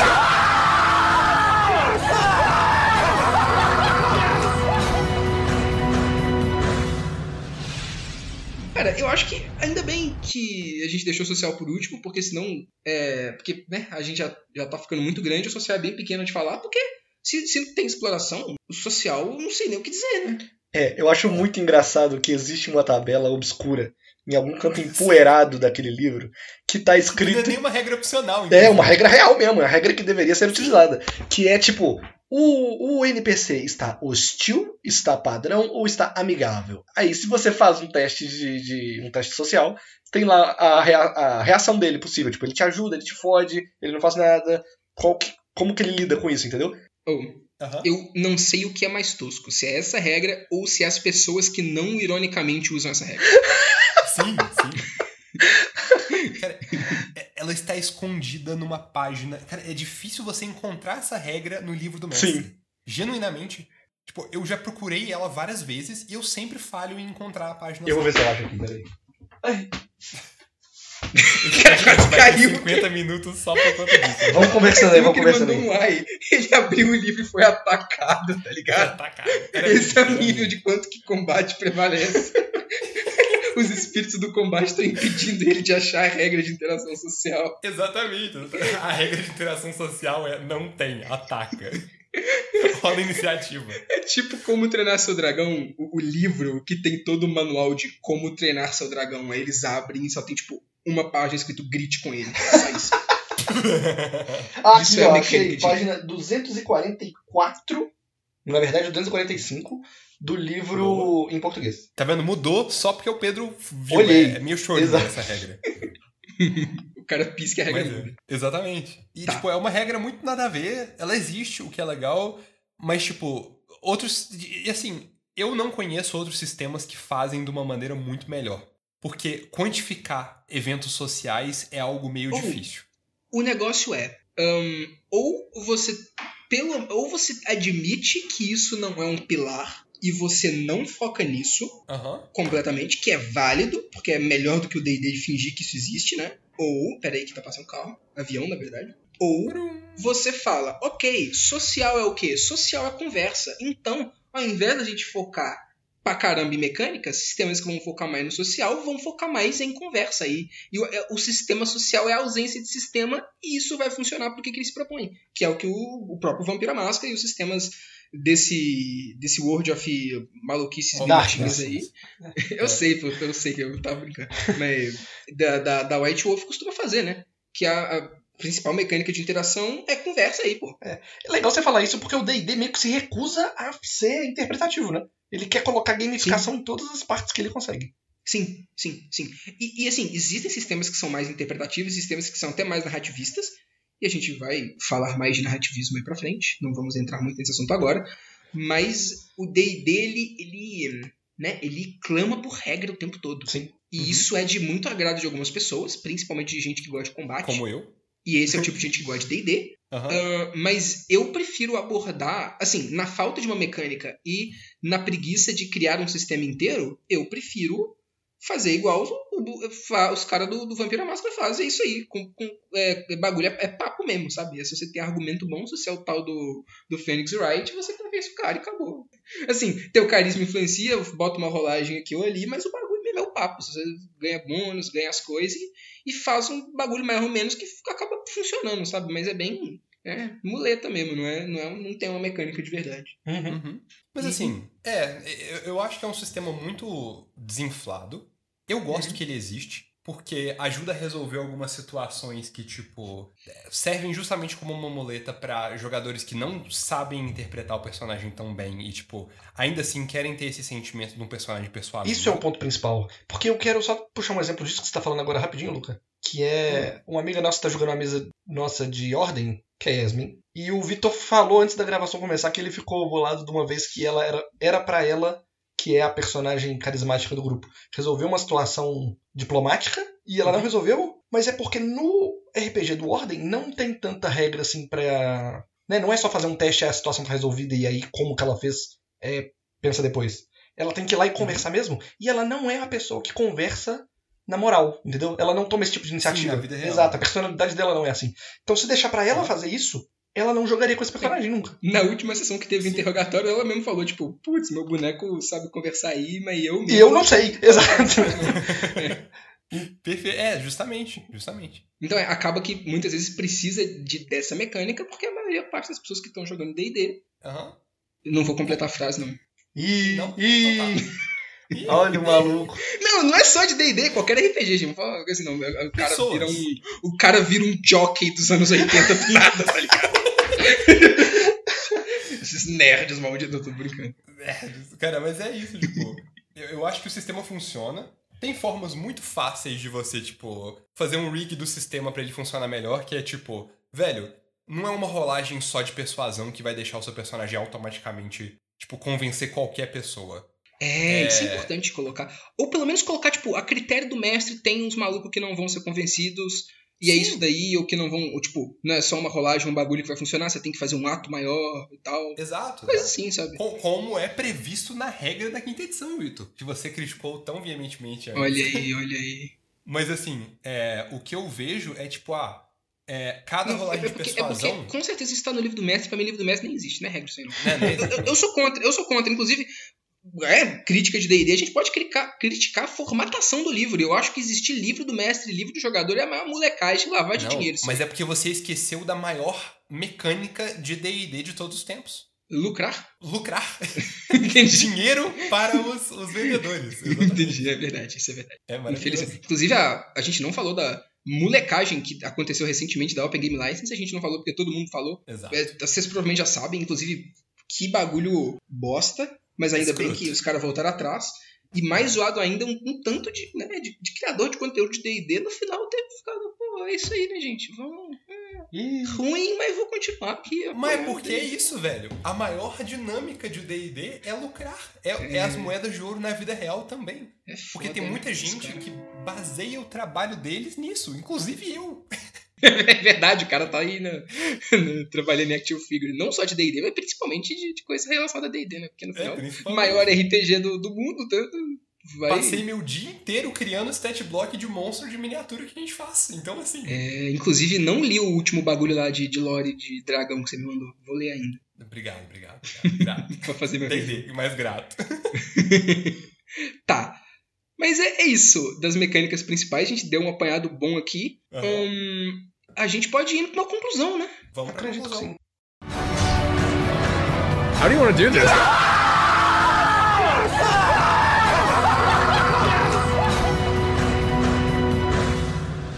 Abrindo o jogo aqui, na moral real oficial, eu critiquei muito D&D através desse podcast todo. Até hoje, só teve um sistema que supriu a quantidade de diversão que eu recebo jogando D&D. Que é...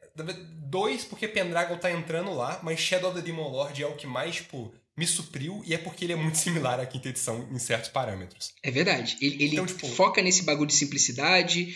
É, inclusive, Sim. o que tu falou, Pedro, do- de uma vantagem da D&D, dele ser um sistema fácil pra iniciante.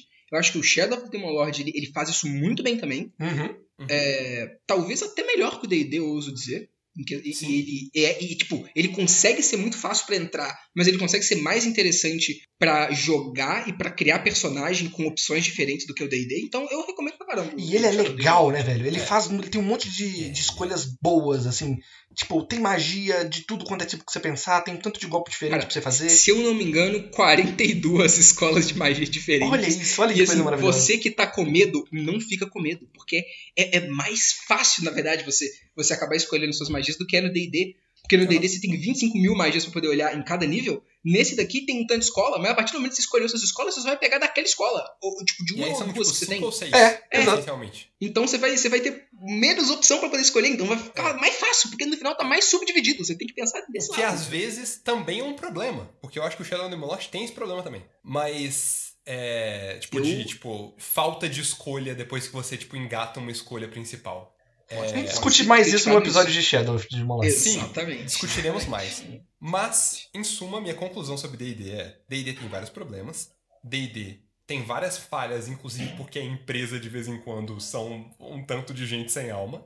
É, mas é o RPG que através da minha vida inteira mais me consolou em momentos tristes e mais me deixou muito feliz em momentos felizes. Então, tipo, eu recomendaria pra qualquer pessoa que joga RPG, genuinamente, qualquer pessoa que já jogou RPG, a não ser que você seja, tipo, a pessoa mais crunch, mais, tipo, preciso de regras matemáticas pro meu sistema e quero todas as opções a todo momento e quero ser chato. Aí você joga GURPS. Então, às vezes. É, joga GURPS, exato.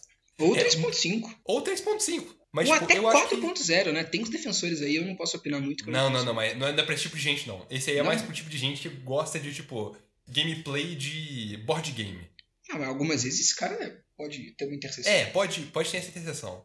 Mas eu, eu amo quinta edição, eu acho ela maravilhosa. Tem seus problemas, sim, mas eu ainda acho um RPG maravilhoso. Eu também gosto muito, continuo gostando. É, reconheço as falhas, mas consigo lidar com elas de boa. Planejo mestrar coisas em D&D quinta edição ainda em algum momento no futuro. É o maior bait do mundo, seu Pedro. Não é. Exatamente, Não. o cara nunca vai pensar nada, ele tá falando só de molecagem. Mas, Juro que não é. Quatro anos de promessa já. Pois é, realmente. Mas vai acontecer. cara, a minha opinião não vai ser novidade pra ninguém, a minha conclusão não vai ser novidade pra ninguém. Mas assim, eu acho que o que resume D&D muito bem é é um medo de fazer coisas diferentes e esse apego muito grande ao que já deu certo e essa tentativa cada vez mais de expandir esse mercado e de simplificar ainda mais o que já deu certo para Uhum. expandir para uma, pra uma audiência. Um grupo de né, pessoas um- ainda maior. Exatamente, para um público ainda maior e mantendo essas regras opcionais e esses compêndiozinhos, esses adendos e essa comunidade homebrew para poder suprir os caras que não querem ficar no básico, querem fazer coisas mais complexas, sendo Aham. que no final, assim, né, eles não estão fazendo nada, quem tá fazendo tudo é a comunidade. Então, a minha conclusão é que D&D é a maior palmolice que existe. basicamente. D&D é o fast food dos RPGs, manda aí, Vitor. É o quê? É o fast food dos RPGs. Fast food, fast food da RPG. É o, é o fast food. Mas eu, Eu gosto muito de gosto comer um dele. hamburgão. Eu Não fico muito feliz. É. E, uh, Luca, Ah, eu não pude deixar de notar na pauta que você fez, eu só agora eu tô percebendo isso, que tu botou aqui conclusões, aí entre parênteses tu botou quantos dragões e quantas cavernas, quantos D20s viciados, qual é a rolagem do D20? Tipo assim, eu só posso pressupor que isso daí tu tá falando pra te dar uma nota, né? Claramente, porque até hoje no, no Eventual Cultismo a gente faz várias reviews e como algumas pessoas devem saber, o Vitor é absolutamente contra. Só que como é completamente arbitrário dar uma review e uma nota pra um sistema de RPG, porque, tipo, você vai dar essa nota baseada em... Tá de sacanagem. Exato, né? Eu quero... Eu quero dar exatamente, sei- lá, velho, quatro, quatro tucanos sem bico e meio pra D&D, pessoalmente. Não, quatro tucanos e o último sem bico, né? E o último sem bico, exato. A minha nota pra D&D é vantagem. Minha nota pra D&D é desvantagem. Nossa, que bagulho bom. Desconfia. Caralho. Muito bom. Muito bom. Eu achei que o Vitor ia mandar um menos 37, só por conta das origens de tormenta do. Pode ser também menos 37. Muito bom.